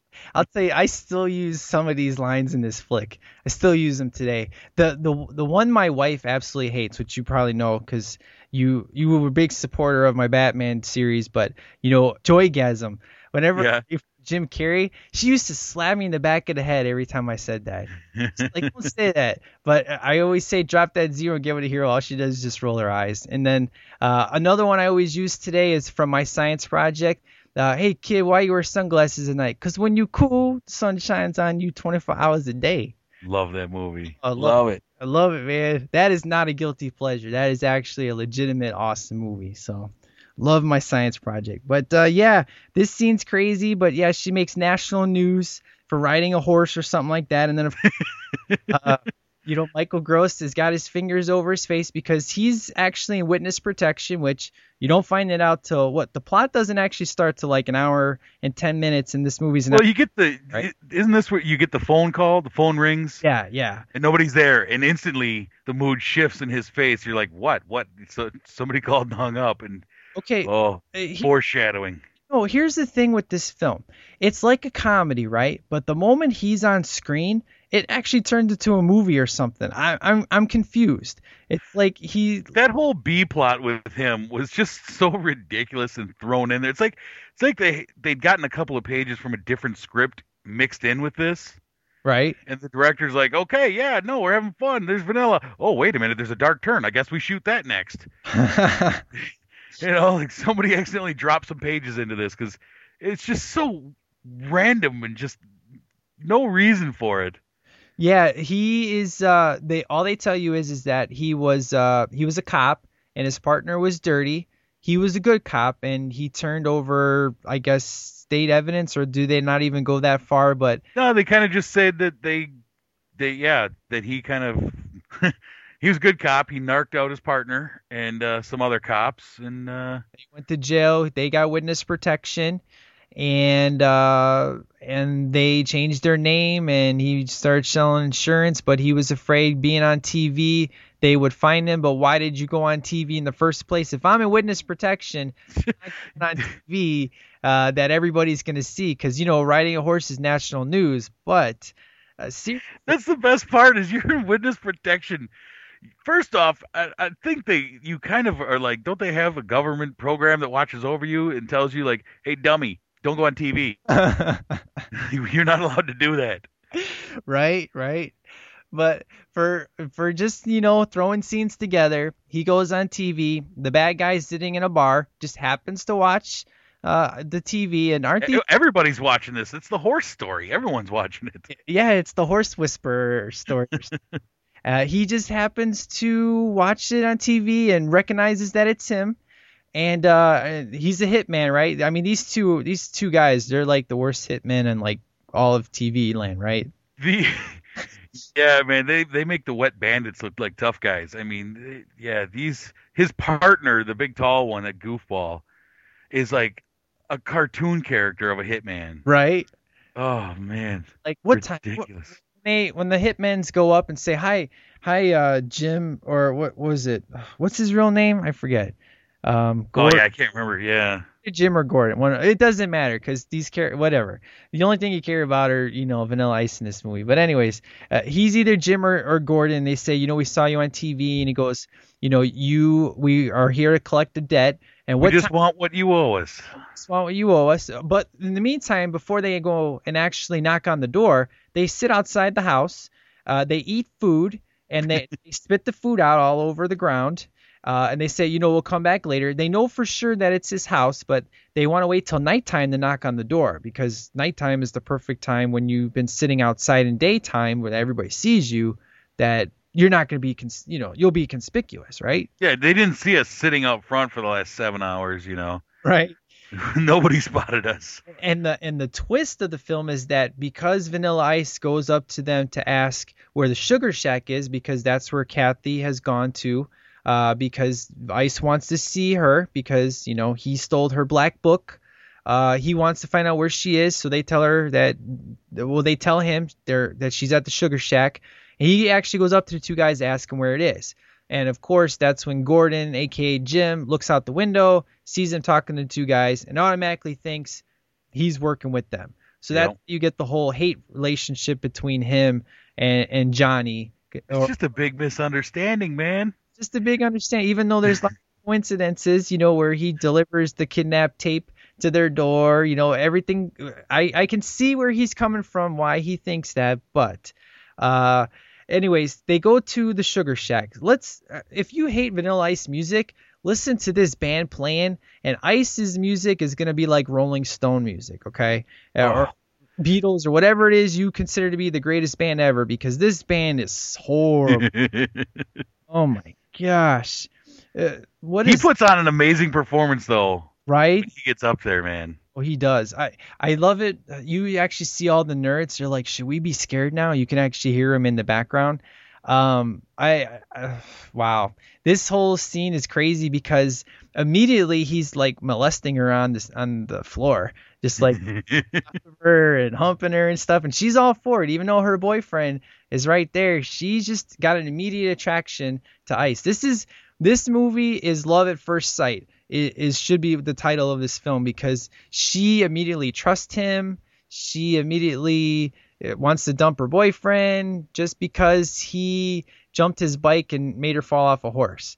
So uh, it's good times, man. Good times. You're right though, man. It's good performance. I want to thank you for letting me be myself. Uh, w- as far as the three songs he does, uh, performance wise, we have uh, Cool as Ice, we have uh, uh, The People's Choice, which is the name of the song, and then we have Get With It at the end. Uh, which of the three performances uh, was your favorite of the film? I kind of like this one, man, just because it's a little more extended and you know he's got some room to do his vanilla dance. You know, I, I liked it. Well, he was You know. really dancing in, in the beginning, though, man. He was in the beginning, but yeah, I mean, I mean, you're you're making me choose between my children here. I mean, this is Cool. they're all great. Good. All right. That that's good. That's a good answer. So we see Nick uh, yelling at Kat as as he should that she was just getting a little too uh, frisky with ice on the floor, and uh, he gets really kind of verbally abusive, wouldn't you say? Yeah, he's he's your he's such your typical like uh you know just snobby boyfriend. "Meh, What are you doing? You're like, oh yeah. He doesn't know who he's talking to though. Now, before Ice went to the Sugar Shack, he had one of the greatest lines I've ever heard in a in a movie. Where are you going? Across the street, the slinger schlong. What is what does that mean? I have no idea. It's funny though, but do you have any idea what that means? Cross the street, the slinger schlong. I, I got some ideas, but I think this is a family podcast. You think it's along those lines? Okay, Yep. fair enough. Because I love the lady. She's just like, what? and I love how they keep cutting back to, you know, through all this movie, they keep cutting back to that couple, and they're just t- dismantling this bike more and more. Yeah, Like, uh, if for They just little quick little shot of them, like, oh, now the bike's stripped down to bare bones. Okay. Yeah, because th- we didn't talk about it, but essentially, uh, when they were riding into town, uh, the the bike broke down, and they just happen to, you know, they're dragging the bike along, and that's when they find this crazy house, and the guy just says, "I can fix your bike," but as he, his motto is, you can't fix anything without taking it apart first. So Got to start from ground zero. start from ground zero. so that's why they're stuck at this house. Even though I think three days goes by in this film, but it's really hard to tell how many days they're there. I don't know. I, I'm Well, like you say, when it's day and night, just randomly, who knows? because they go. It's daytime. Uh, let's go. She's at the sugar shack, and then immediately it's nighttime. But if you're in a small town, it should only take you five minutes to, to go over there. So obviously, he has all these clothes. He didn't have a backpack on his way. Yeah, exactly. He's got all these different clothes. He's got these new pants and he's got his jacket on that he didn't have before. Uh, what do you think of that hat though, man? That that The hat with the metal plates on it. I always wanted that hat. I had a hat similar to that, man. It had a metal plate riveted to the front of it. Thing weighed five pounds. Oh, Ridiculous fashion, man. Just and he's wearing his fanny pack with his like crazy shorts. And, oh man, now the- oh, go ahead. the the fashion in this movie is just amazing. It. I look back and I'm like, I had that. I had that Stussy shirt with the eight ball on it. Like, man, I love that outfit. I don't. It's still. I would wear that today. That whole like jail eight ball outfit he wears. I think that still looks cool today. I don't know. I'm gonna, go look in some boxes in the basement. I might be able to hook you up. All right, cool. Uh, uh, so did you notice though when they show you the, the the two the two thugs or whatever? You notice they play the cart. They were playing cartoon sounds when they would ever pull the gun out of their pants. Anytime you pulled the gun out, it would be a cartoon sound, and you'd hear like cartoon whistling in the background. Oh yeah, yeah, yeah. Like what? I'm like immediately.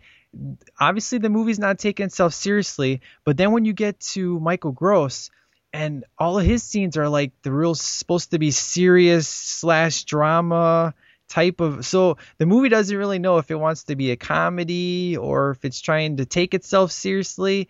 It gets real confusing but it's still good though man. I, I enjoy it. I mean I, I don't think michael gross you know I, I thought he was cool. I didn't have any issues with him. I mean he definitely wasn't a, a 10 on the 10 bar but uh, i think he, he was definitely better than than the thugs at, and half of this film That's faint praise, my man. I. Um, so uh, the ice and cat chemistry. because after after this we really get to spend about what a good 20 or 30 minutes of them just being together and their first date he's already in her bedroom putting ice in her mouth because she wants her organizer back that he stole so you're the first day or, or maybe it's the second day because it is morning uh, he's immediately in her bed and she's not creeped out by this Yeah, he just kind of shows up. Yeah, I, dude, he's got charisma. You know, which uh, the podcast listened to, they did admit that any other person this would probably be creepy, but Ice doesn't come off as a creepster, so that's why you can go along with this scene, you know. Uh, and they actually said that to him, like, you know, you actually don't come off as a creepster, so it actually seems okay that you are just laying in her bed. Uh, but you know, like I said, this movie should be called Love at First Sight because uh, immediately she's just like, you know, I need to change, and he's like, go ahead. And I think this is kind of where whenever Ice is on screen with her, his acting is better. You know, like in the beginning, it was atrocious, right? I do think he he's actually relaxed enough to put on a performance when he's with her. It, it- to me, he's the strongest when he's with her. When he's kind of by himself, he's just got to kind of pose. I mean, he doesn't have a lot of lines in this film. He probably has like what one or two sheets of of dialogue in this film. yeah, he really doesn't have a whole lot for being the unquestioned star of the movie. Right. Uh, but what do you do you agree with that? That he seems to be better uh, Yeah. with her. Like, I mean, I really do actually feel the chemistry between these two. I mean, I actually would think that they went off and became boyfriend and girlfriend after this. You know, it's like I kind of felt that with Mr. and Mrs. Smith. I was like, yeah, I can see it. I mean, I'm not saying that they have the same kind of chemistry as those two, but it, actually for a horrible, crappy piece of junk movie, it actually has a legitimate chemistry between your two main characters. And that's good because this movie would totally not even have any redeeming guilty pleasure quality if those two didn't have any chemistry together. Wouldn't you agree? Yeah, yeah, they definitely. Yeah, I agree with you about you know his he does kind of pick up his acting, and there is a certain chemistry between the two of them. Um, you know, well, and then this leads to one of my favorite parts of the movie is where they leave her house and uh, go out on their, I guess, their date. Right. And of all the places, where does he choose to take her for their date? A construction site, An abandoned construction site, basically. Right? Because when I want to go on a first date, that's where I'm going to take my girl is to a construction site. Hey, you want to? You ever seen an A-frame house before? Let's go check this out. to be fair though they do show them uh, in the field horse riding and uh, but I think most of it takes place though on the construction site on on, on the construction site because he has like a hose and they're spraying each other with water and you can see the the house in the background. So I'm pretty sure all this does take place around that area. They're they're not wearing hard hats though, and I don't think that's OSHA approved. right. Um, Um, uh, one of the things they always say is dis, and I used to say that all the time, man, in the '90s, because you know she disses him the first time, and they're like, and then uh, when they come back from the, or no, that's before that's before they do this, when he's like dissed again because she wanted her organizer, so that was before. right, right. So they have such a great time. Uh, I mean, they're kissing and they're just like they actually start talking. And uh, one of the lines that uh, he says, which Oh, I love it. I think this is one of my favorite lines of the movie. I think wh- which one?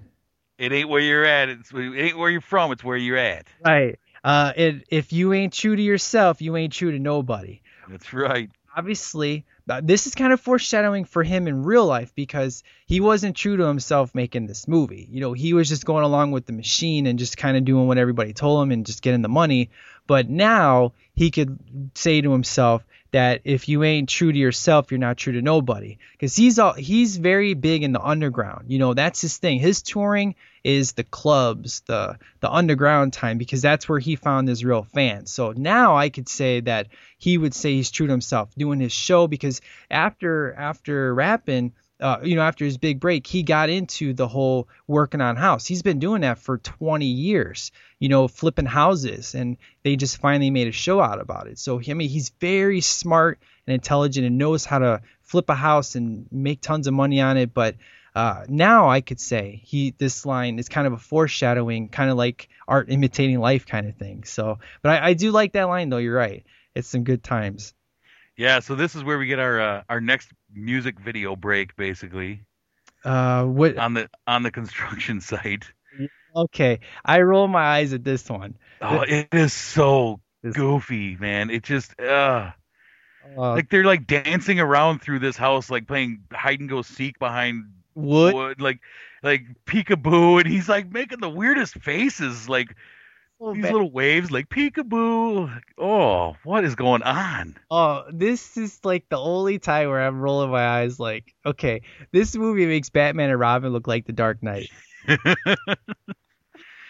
Yeah, it's just oh man, and the camera work that just makes it makes you sick. It's just spinning, constant spinning in circles, Yeah. following them around. Like, oh, this is not, this is bad. And it's just oh, I, I oh man, I uh, so bad, so bad. okay, so when they get done, uh, and they drive back to to town, uh, you know, to, he wants to drop her off.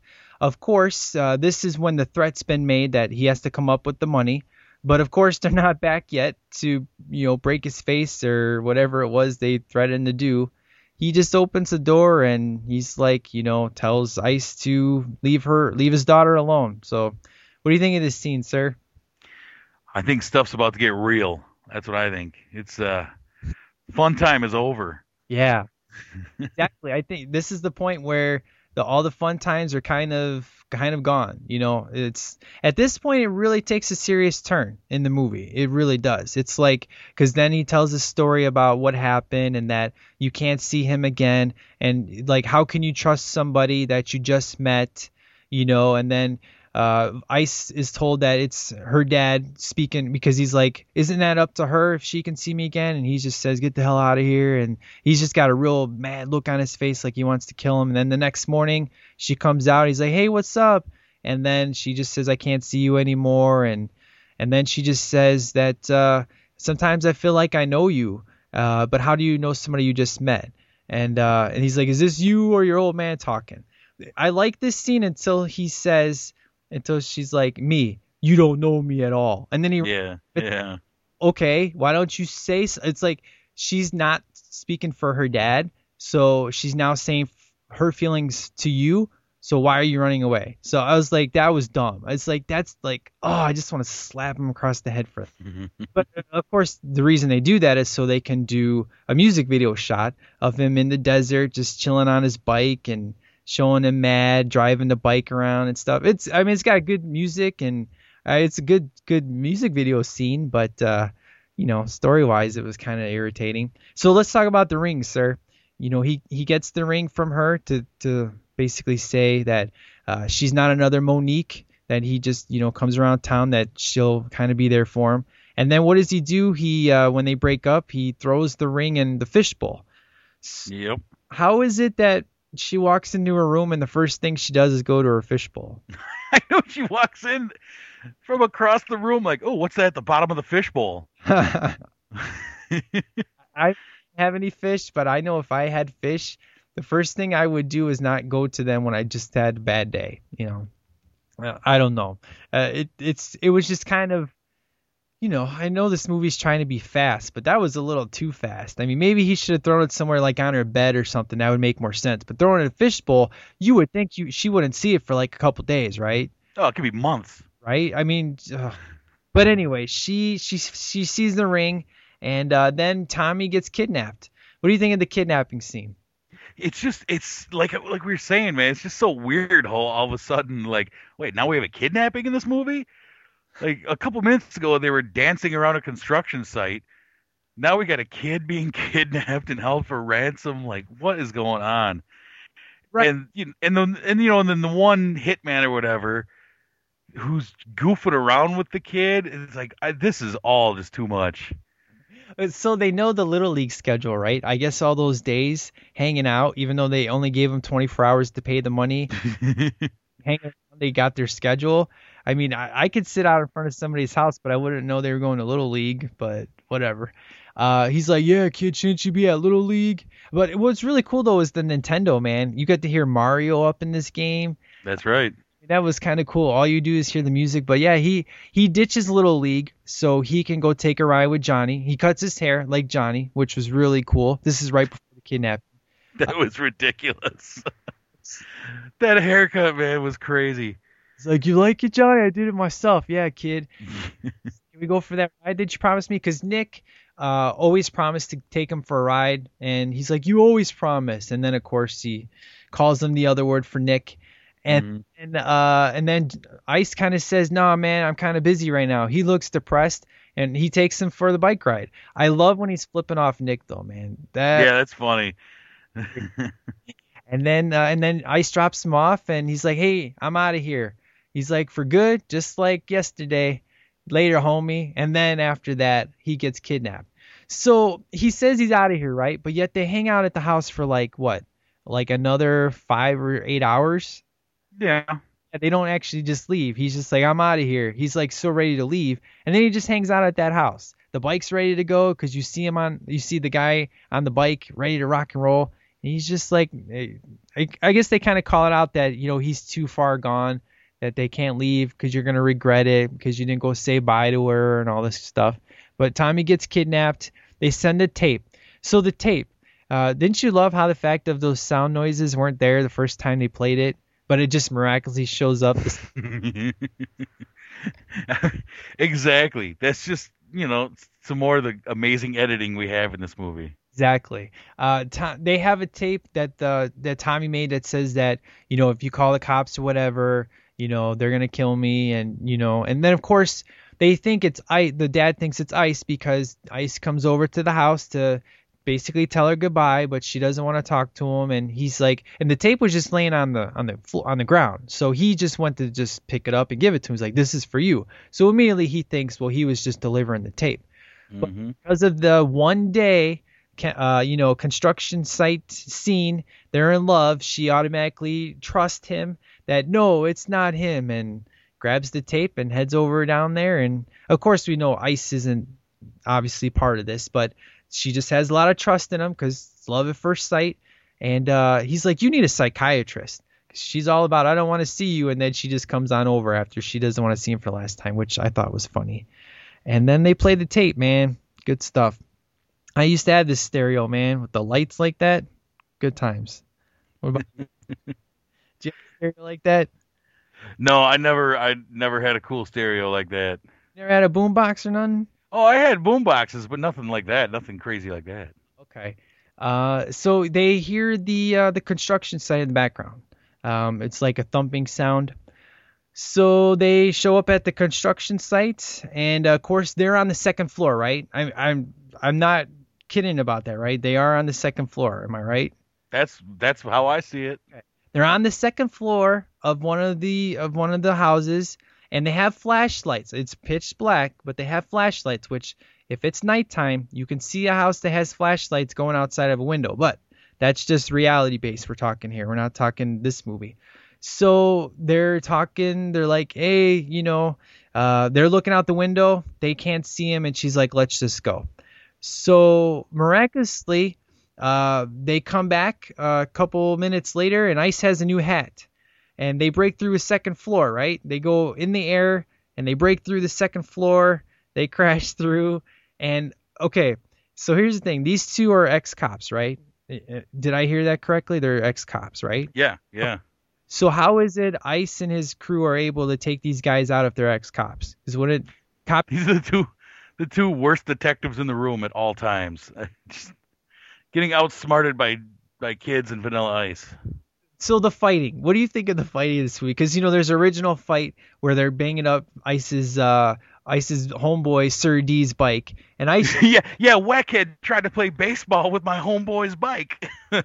goes, "Messing up your bike. That's not my bike. Whose bike is it? My homeboy's." my homeboys. And then he yeah, there's a few. There's a couple of fight scenes in here, man, and I don't know. They are what they are. They're uh, very choreographed fight scenes. I mean, it it does look like he's actually making contact on their faces, right? It doesn't look like it's Batman TV show punching. I don't think the director knew better than to not have them make contact. Right? You, you could be true there, sir. this is how we do it, right? That's how we did it my last job. Yeah. So, but yeah, he gets into another fight and they take out the two cops. Uh, but where did he get the hat from? Because he didn't have that when he showed up. you know, it's that magic bag that he has with all those clothes in it. I think he he just has clothes buried throughout the town, so he can just switch jackets and hats at any time. Okay. So so they had they use those the cop's car and they tie them to the hood and they bring back Tommy because you know they finally called the cops and the cops are uh, they the, the old couple's kind of cool because they say oh there that's my nephew and they kind of stick up for him even though they don't really know who these kids are they're already willing to go to jail by perjury by saying yeah that's my nephew and he went off to school and did dance and stuff. Uh, did you? Yeah, well, these people, this couple was obviously very trusting from the get go to let these four strangers who just rolled into town, just like, yeah, you can stay with us for however long you need. exactly. And uh, so anyways they they show up and tommy's there uh, you know they're like they realize tommy's okay and then the dad finally realizes okay ice did the rescue so here's here's what i don't get so he goes up to ice and he said thanks and ice says it doesn't really matter what does that mean Yeah, I, I don't know, man, because the dynamic between these two didn't really change. It wasn't like the resolution. It's like, is Ice still mad at him? Oh, I, yeah, I don't know what that exactly meant. like like I get the whole like at the end, you know, like something like you don't ever have to say thank you or that whole thing at the end of Batman Begins. That made sense because it was kind of like it, you understood what it meant. It wasn't just a flat out thank you and you're welcome. It was just he just says thanks. He's like it doesn't really matter. It's like what the what does that mean? you say you're still mad at him? Are you saying it doesn't really matter that he said thanks? Are you saying it's cool that you know no problem, no no thanks necessary? I don't get the whole point of that. Uh, but whatever. So then they're all cool. They're gonna let Cat, uh, you know, they'll let Cat go with him. But he says, "I'm out of here." And uh, so what you gonna do, college girl? Which oh, I roll my eyes at that one. I know it's pretty bad. Uh, that that was horrible. But uh, she's like, uh, college doesn't start tonight. And then she gets on the back of the bike, and Nick shows up, and uh, he's like, I forgot something. And then he jumps the bike, or jumps. He uses his bike and jumps over the the Corvette. That was cool. I like. Obviously, Uh, he- he's really good at jumping a bike just uh, from a standing stop almost. Exactly. And then we get the end music video, and this time it's full club. You see drinks being passed around in the background, and he's got a really flashy suit. But you notice his crew isn't part of the dance crew or the singer or anything. Because in the beginning, during uh, Everybody Get Loose, you see the DJ, you see the girl dancing, you see his crew. But then he just miraculously gets rid of them during this sequence. Did you notice that? No, I didn't notice that. if you watch it again, the crew that's at the end of this is not his crew he's been with the whole movie. They're in the very beginning with them, but not at the end of this dance sequence. So I like the dancing, man. This dance is pretty flipping awesome, man. Because it's real fast, but he does some really cool tricks. I mean, whether you you got to admit or not, he's an awesome dancer, man.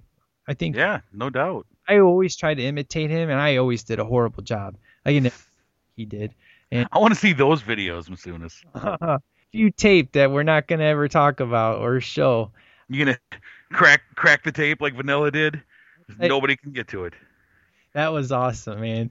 He had a lot of anger problems, man, for like 20 years. Remember that when they all invite him in and he uses a baseball bat, and I I think he was more mad that they were making fun of him. That's why he destroyed the set. It was still funny though because Oh yeah. he was serious, or if they should be scared of him. But uh, did you see the Surreal Life games where Ron Jeremy Oh yeah. him up and he destroyed the whole set, calling him a backstab. Right? They Anthony, the epic emailer, posted that video in our group, and man, it was oh, that's The like thing is, with every one of his tantrums that I've seen him do, where he tears apart a set, it's like, all right, I can see the initial explosion, but then he it goes on for like 10, 15 minutes. And it's like then he's just looking for something else to break. Like, all right, what haven't I broke? Like, all right, how long is this gonna go? You know, like, wait, no, there's something I didn't break over there. Let me go get this. And they go on for a while. I love it. I hear you, sir. So okay, so we're done with the movie. Um, okay, let's do two ratings. Let's do a guilty pleasure rating and an overall movie rating. So let's do the overall movie rating. on a scale of uh, you know five stars, uh, I'm going one star on this film. How about you? Yeah, once a generous one star. Yeah, it's it's not a good movie when you watch it, but but guilty pleasure score?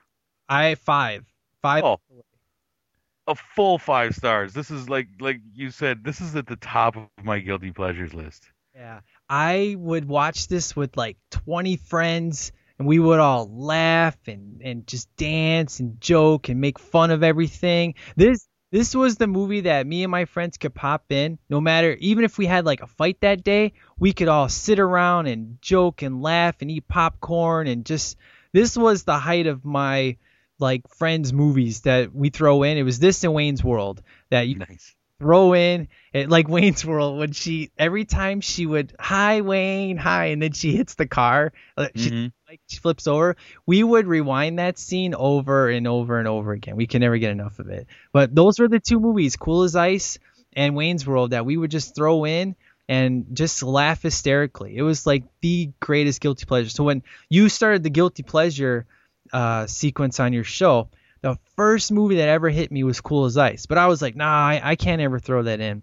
And then you got mad at me because when I sent in my email, like, soon as you stole my movie. That was yeah, that was my first thing, and I was like, nah, I'm gonna save it. I'm gonna save it. And then I saved it, and then we get your email like, no, I was gonna use it today. so to to kind of repay you, I wanted to bring you on because I stole your thunder. So I thought that if you come on, you'll be able to, you know, spend more than two minutes talking about it and and really say what you wanted. So hopefully you accept my apology for that episode and and and we're cool that uh that you got to come on this episode, sir. Yep, yep. Deal. Yep. Yep. Uh, I I still use these lines, man. Some good times. But yeah, overall, this is my ultimate guilty pleasure movie. Five stars. I love it. So, so uh, that's it, sir. Do we have anything else that we uh, need to say about Cool as Ice? No, I think we've spent plenty of time on Cool as Ice. All right. So let's hear what the STL Nation had to say. Nothing's gonna ever keep you down. You're the best around. And nothing's gonna ever keep you down. You're the best around. Nothing's gonna ever keep you down. So Jameson, you wrote in, right? I did. You did? Uh, no, because you know I'm sure you would have wrote in on this, but uh, here's the thing with this movie. Usually we get we get emails on. You know, I always have usually the normal five or six people write in, but this movie uh, was really hard to find. Uh, it was on cable a couple weeks ago, so uh, John the Music Man taped it. We let everybody know in the group that hey, it's going to be on cable. And then uh, you had a hard time getting a hold of this uh, yourself, but uh, it was actually I was gonna upload this on YouTube for everybody to watch uh, on the on the Sleep Delay Podcast YouTube channel. So a lot of things happened. I uh, I tried to do I tried to clip it, you know, because you have to do the 10 minute increments of the clip. But every time I did that, the voice would not match up with the scene. So I was like, oh, that stinks. So then I signed up for the new version of YouTube where you can do longer videos. So I broke it up in two sections. It was like 40 minutes the first part. So as soon as I uploaded part one and I sent the link out, I'm like the link out, I'm like, hey everybody, go watch Cool as Ice. I immediately got flagged from YouTube, and they're like, your channel has been um, is now in negative status.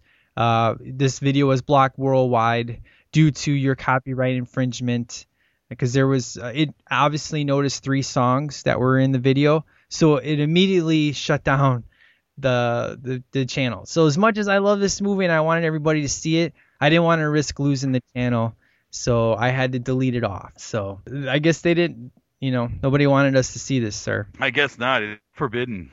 It's forbidden. But the thing is, is that uh, people can still see it because if you go to YouTube and you type it in, you can rent it for two dollars and ninety nine cents.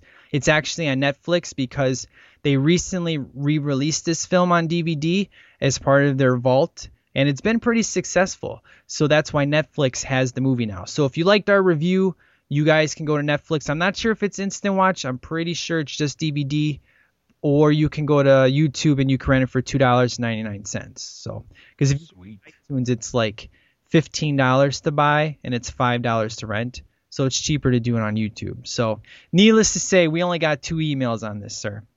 But two emails is better than nothing, right? That's right.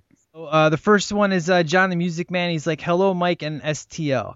Uh, well, I just watched this movie and it's Scream 90s movie. I remember the bright clothes, the neon clothing left over from the 80s, and the cheesy lines in this movie were awesome. The movie is a fun, horrible movie, but it was super fun. It reminded me of a kid, and a kid and play movie, House Party. Man, do you like House Party? I do like House Party. I like it a lot. The first one is the best. Part two and three, and they all suck. Uh, part two has a little redeeming qualities, but overall, that's one of the first sequels that when I watched, I was like, this movie sucks. Do you like part two? Uh, yeah, not especially. No. Good. But House Party though, I love I love Kid and Play, and uh, I like the movie Class Act. Did you ever see that one where uh, one's a nerd, one's a Mm, yeah, yeah, yeah. they got to switch places and stuff? Yeah, that's a good one. I, I love Class Act. That's good stuff. So he's right. It kind of reminded me of a Kid and Play movie because it was so bright. Uh, I was uh, waiting for them to jump out and start dancing and rapping with ice. Now, and the bottom and the line "Drop that zero and get with the hero" uh, had me rolling on the ground laughing. Uh, and this movie felt like a very long music video, and I can see how bad it is. And this movie is now moved into my guilty pleasure list. John the Music Man. So thank you, sir, writing in. I'm glad you enjoyed it. And that's the thing. I knew people. I told them right off the bat, this movie is horrible. Don't expect anything. Don't expect an Oscar. Uh, but just watch it as a just a horrible movie, and you'll enjoy it. So, and uh, and our last one comes from uh, from Watson from Monday Night Jason, and he's like, "What's up, Mr. Masunis and STL Nation? Uh, I just got finished watching the crappiest epic known movie as known as Cool as Ice, and let me just say, it's not as bad as I was expecting it to be. This indeed was a typical 80s flick store full of one-liners by Rob Van Winkle. I liked the music in the flick, and the dancing was off the wall crazy. I guess this film is why Deezer D, who played jazz in the film, got stuck on ER for 15 years. Uh, and it, it and was it just me, or were those the two worst hitmen in movie history? Mm-hmm. And all uh, and all the places to that uh, oh, and all this and all the places to that someone would be on your first date, you take them to a construction site. Looks like we weren't the only ones that noticed that, sir. Right. It said this movie did bring back some good memories with the Tecmo Bowl and Super Mario Brothers. Uh, all in all, I give this flick a one and a half out of five, which that's being generous, sir. You gave it actually a higher score than we did. And he goes, I can't wait for your next guilty pleasure. Well, you take it easy, Masunis. I got to Geo. I, oh, that's another one. I always use Geo today too. Good stuff. So thank you for writing in. Monday Night Jason, good times, sir. So that's it, guys. That is what we have for email. So let's get into the music spotlight.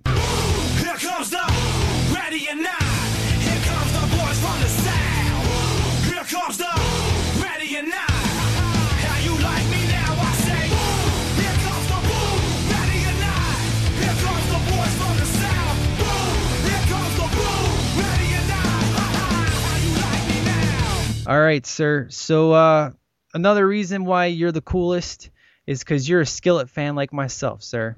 Definitely. Yeah.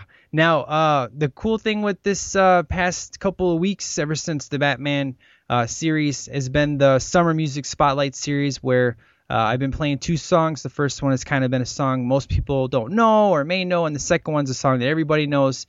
Last week was the only time where I changed it on The Dark Knight Rises, where I played um, "Kiss from a Rose," the the remake Yeah, that was a cool. That was a cool version of that. liked it. I actually I loved I loved it, man. Uh, I almost like it better than the original. It was just done so good.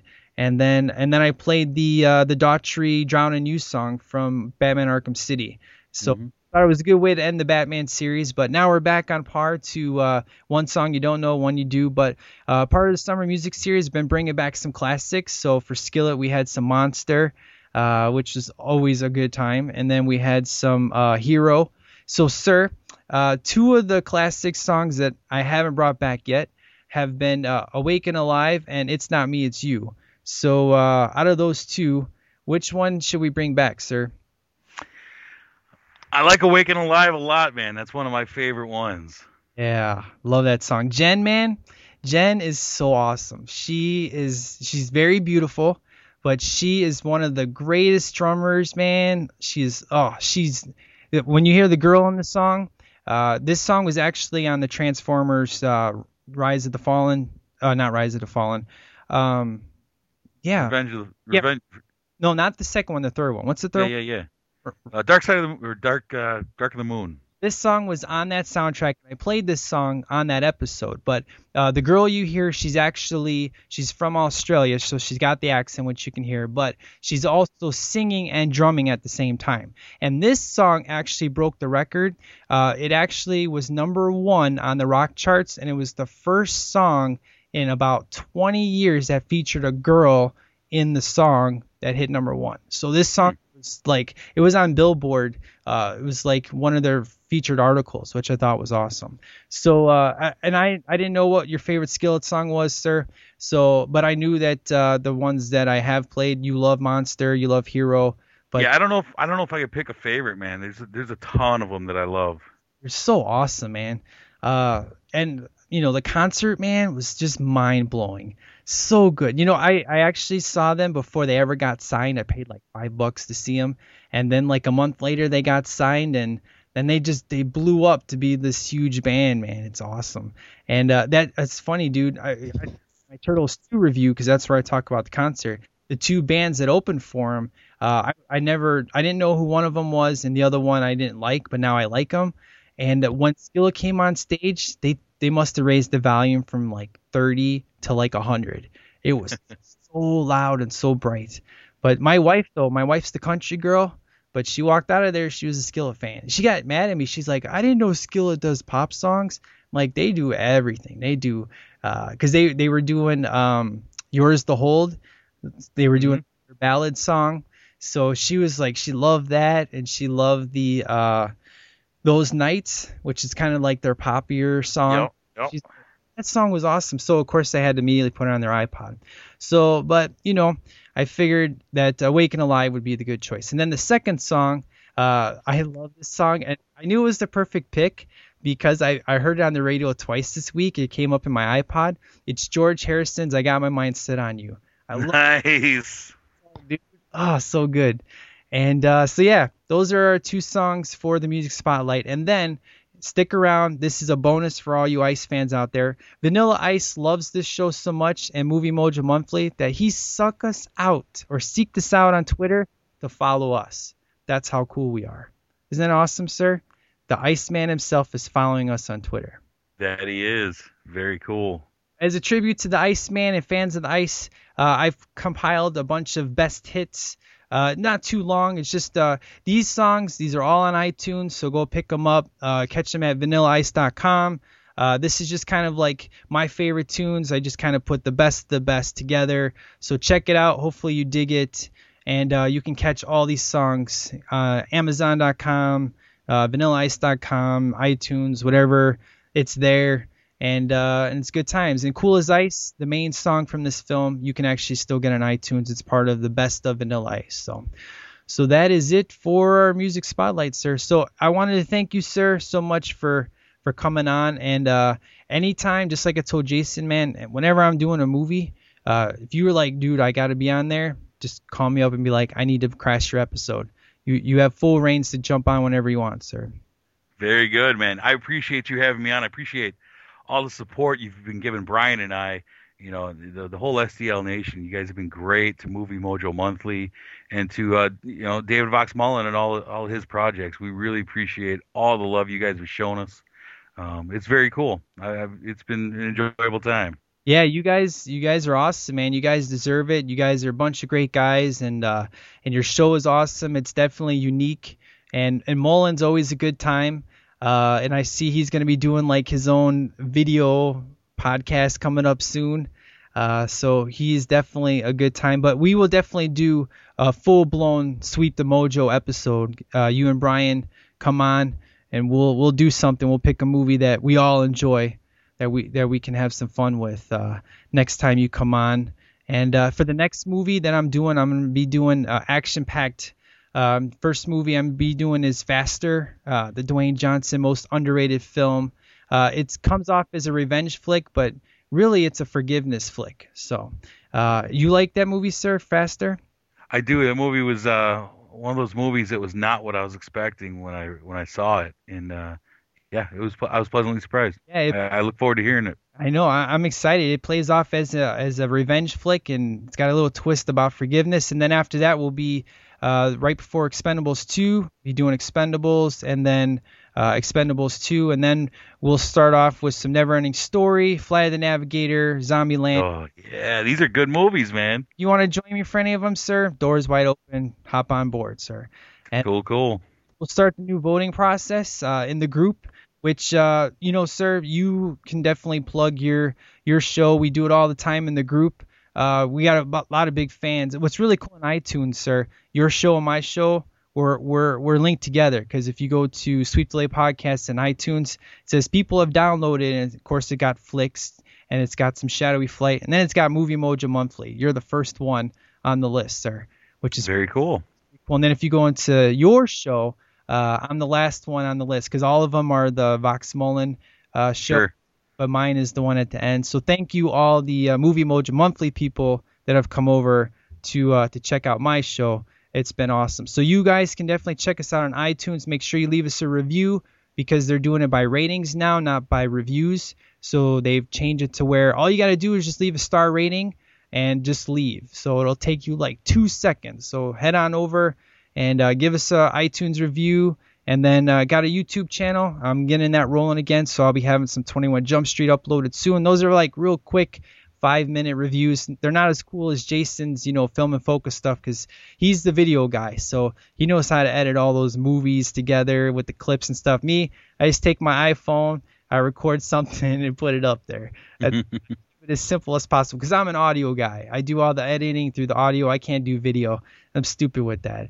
Uh, but if you want to email, it's uh, yahoo.com. Uh, since Yahoo hasn't been working too good, we have uh, stlpodcast at gmail.com. So make sure you CC that at the same time. And then uh, what's your email address, sir, over your show? Uh, you can get us at Movie Mojo Monthly at gmail.com.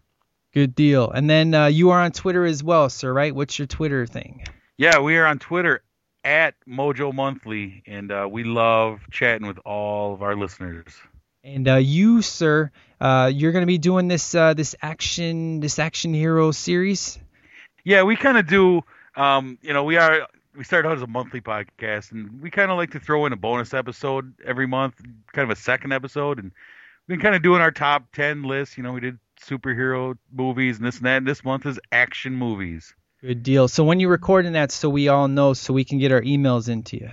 Oh, we probably have it in about two weeks, right around the time Expendables 2 comes out. You can expect that. Good deal. Well, I'll get my email in, sir, and uh, it's going to be good times because uh, me and you have something planned, which is going to be, and uh, and I can't wait for that episode. You guys, you guys are good times, man, and uh, it's funny. Brian is so such a funny guy, man.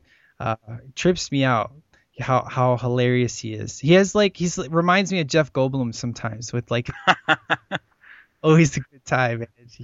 I'm I'm gonna tell him that today. I'm going to meet him as soon as we get done with this. So I'm, I'm gonna let him know what you think, man. That's cool. Yeah, he's he's good. He's a good guy. We appreciate that. He's always got good messages on Twitter as well, so make sure you follow him there.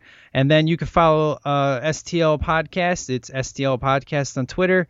And then don't forget the group. Me and Jameson, man, we've been tearing this sucker up. It's the, the STL Nation Randomness group. Uh, it's been super fun. We got about 25 people in there. It's a real real fun thing. All you do is just kind of post random topics, talk about anything you want. The only rule is is that you got to keep it clean and just be respectful to everybody. But uh, other than that, it's been a blast. We we all get together and just have fun. And Jameson, anytime he uploads a new episode, uh, he puts it in there and uh, and continue to do that, sir, because not everybody with Facebook is stupid as it is. Not Yeah. that you got a new episode out there, but uh, in the group though, everybody sees it, which is pretty cool. So. Yep. So those are our plugs. Uh, do you have any podcasts, sir? Because Jason was just on for Batman and Robin, so we plugged some podcasts. And uh, yeah, it's that bad. Has been my one of my newest favorite podcasts. movies on Rotten Tomatoes and reevaluate the score, and they're the most hilarious guys I've ever heard in my life. Yeah, I you know I heard Jason mentioning that too, and uh, I'd never listened to it. I just started to uh, download some of theirs, and that's it's an entertaining podcast. I Martin is my favorite because Martin is like the most like he has the best points of like he's very like with plot. He's just like that doesn't make any sense, you know, but he's just so good at his jokes. Uh, Martin's my favorite. I love that guy. And uh, I'll tell you, Batman and Robin, there that oh that review was epic. It was so funny. Uh, Constantine was such a surprise in their love of that film. Uh, there's, I think Valentine's Day is probably like my favorite because they have no idea how to review it, uh, and they love Nicolas Cage and Dennis Quaid. That's their, that's your show's uh, Channing Tatum. yeah, theirs is Dennis Quaid and uh, and um, uh, Nicolas Cage. Cage, yeah. So check that out. So do you have any other podcasts that uh, you like to listen to that people should they should hear about? That hey, you need to go download this. Man, I'm kind of all over the place with my podcast. I don't know. I listen to a ton of them, and I'm trying to think. I mean, I listen to all the Jason's. I love you know Film and Focus and Flicks, and Show Me the Winston is just awesome. That everyone has to listen to that. Um, yeah, you know, I just, I'm kind of all over the place. I, I like you know listen to comedy film nerds. Um, I like the Pod F Tomcast. There's a lot of them. I, have been enjoying uh, leading up to the Dark Knight Rises. I was really enjoying uh, Fat Man on Batman. That was good too. Yeah, I know you guys mentioned that. Um, entertaining stuff. I like going on the Smod Network, and you know, I mean, it's overwhelming how much is on there. But I kind of like, you know, you just kind of pick and choose here and there. Yeah, I love Fat Man and Batman, and Kevin Smith does the greatest Bane impersonation I have ever heard. yep, yep. And eh, him crying during the review just made it that much better. I mean, say what you want about the film because it seems to be a film that I, I wouldn't say it's a love it or hate it film, but people have more problems with this film than than any of the other two. Obviously, uh, I have a lot of love for it. You know, you have a lot of love for it, and uh, you know, Danny didn't like it. You know, but everybody's entitled to their opinion. You know, of course, but it just it just kind of sucks that the movie just you know like Avengers. Oh, everybody loved it, but it's too bad Dark Knight Rises didn't get as much love as you know as I was hoping it would. Yeah, I mean, it, well, you know, and it's different. I mean, you're gonna have a skeptical eye, and and, and you know, with the two previous movies, it's got a lot of live, lot to live up to, you know. And uh, I mean, I loved it. I have some issues with it, and I do agree with some of the things Danny said uh, on the Flicks podcast. Um, but I also kind of agree with Jason where I I can get past it. You know, there, I do have a couple of kind of major issues with it, but it's not, I'm not going to let it ruin it for me. Right, right. Yeah, no no doubt about it. I mean, it's like, you know, it's it's a you can't compare it to The Dark Knight because it's a different movie. You know, it's a bookend movie. It's supposed to wrap things up, you know. But yep. But yeah, overall though, man, it's uh it's good times and uh I love Fat Man and Batman. That's one of the ones Jason got me into.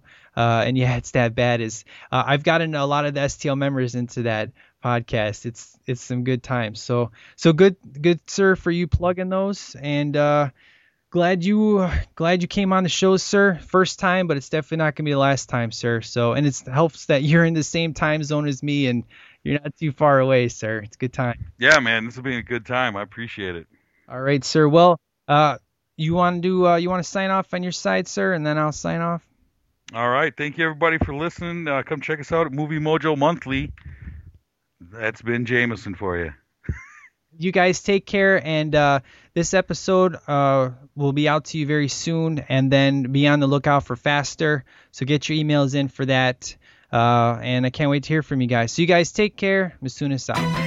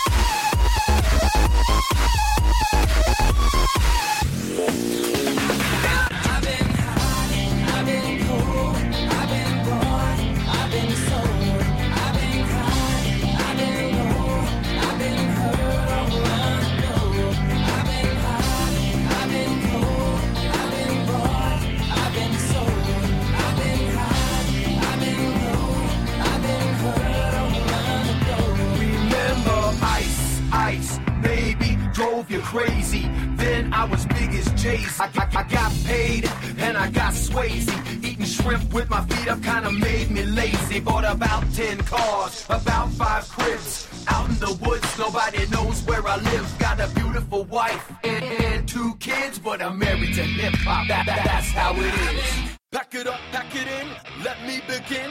I came to win, battle me, that's a sin. I won't tether sack, punk, you better back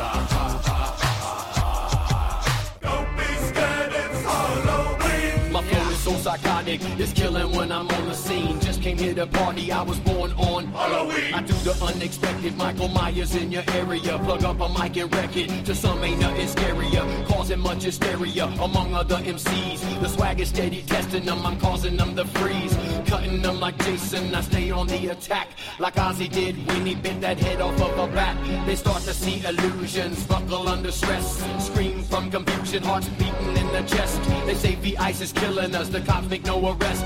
They say nobody's feeling us, the ice has gotta possess. His music is so dangerous, his flow is homicidal. He might be an American, no artificial idol. He kills them in the club, you know it's murder for survival. Yet the people give him love like a Halloween revival. With my mask, I trick and treat. Spooks and freaks all over your street.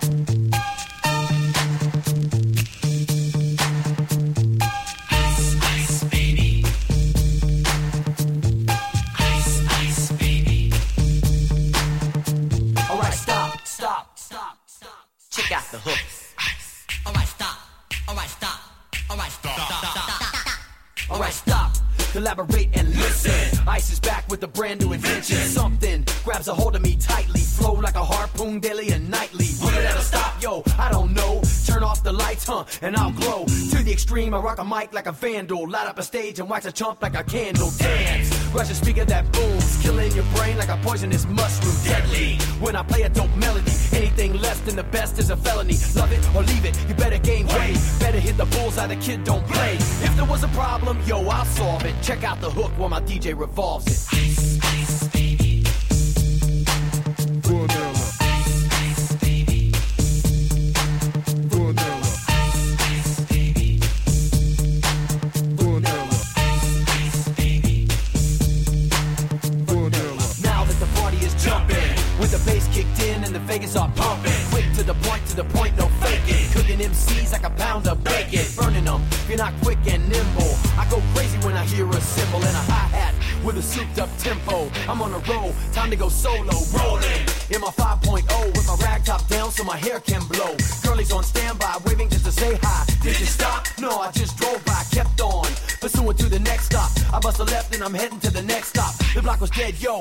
Continued to A1A. Beachfront Avenue. Girls were hot, wearing less than bikinis. Rockman lovers, driving Lamborghinis. Jealous, cause I'm out getting mine. Don't play with the gauge and vanilla with the nine. Ready for the chumps on the wall. The chumps acted ill cause they're full of eight ball. Gunshots ranged out like a bell. I grabbed my nine, all I heard was shells falling on the concrete real fast. Jumped in my car, slammed on the gas. Bumper to bumper, the avenue's packed. Trying to get away before the jackers jack. Police on the scene, you know Confronted all the dope fiends. If there was a problem, yo, I'll solve it. Check out the hook while my DJ revolves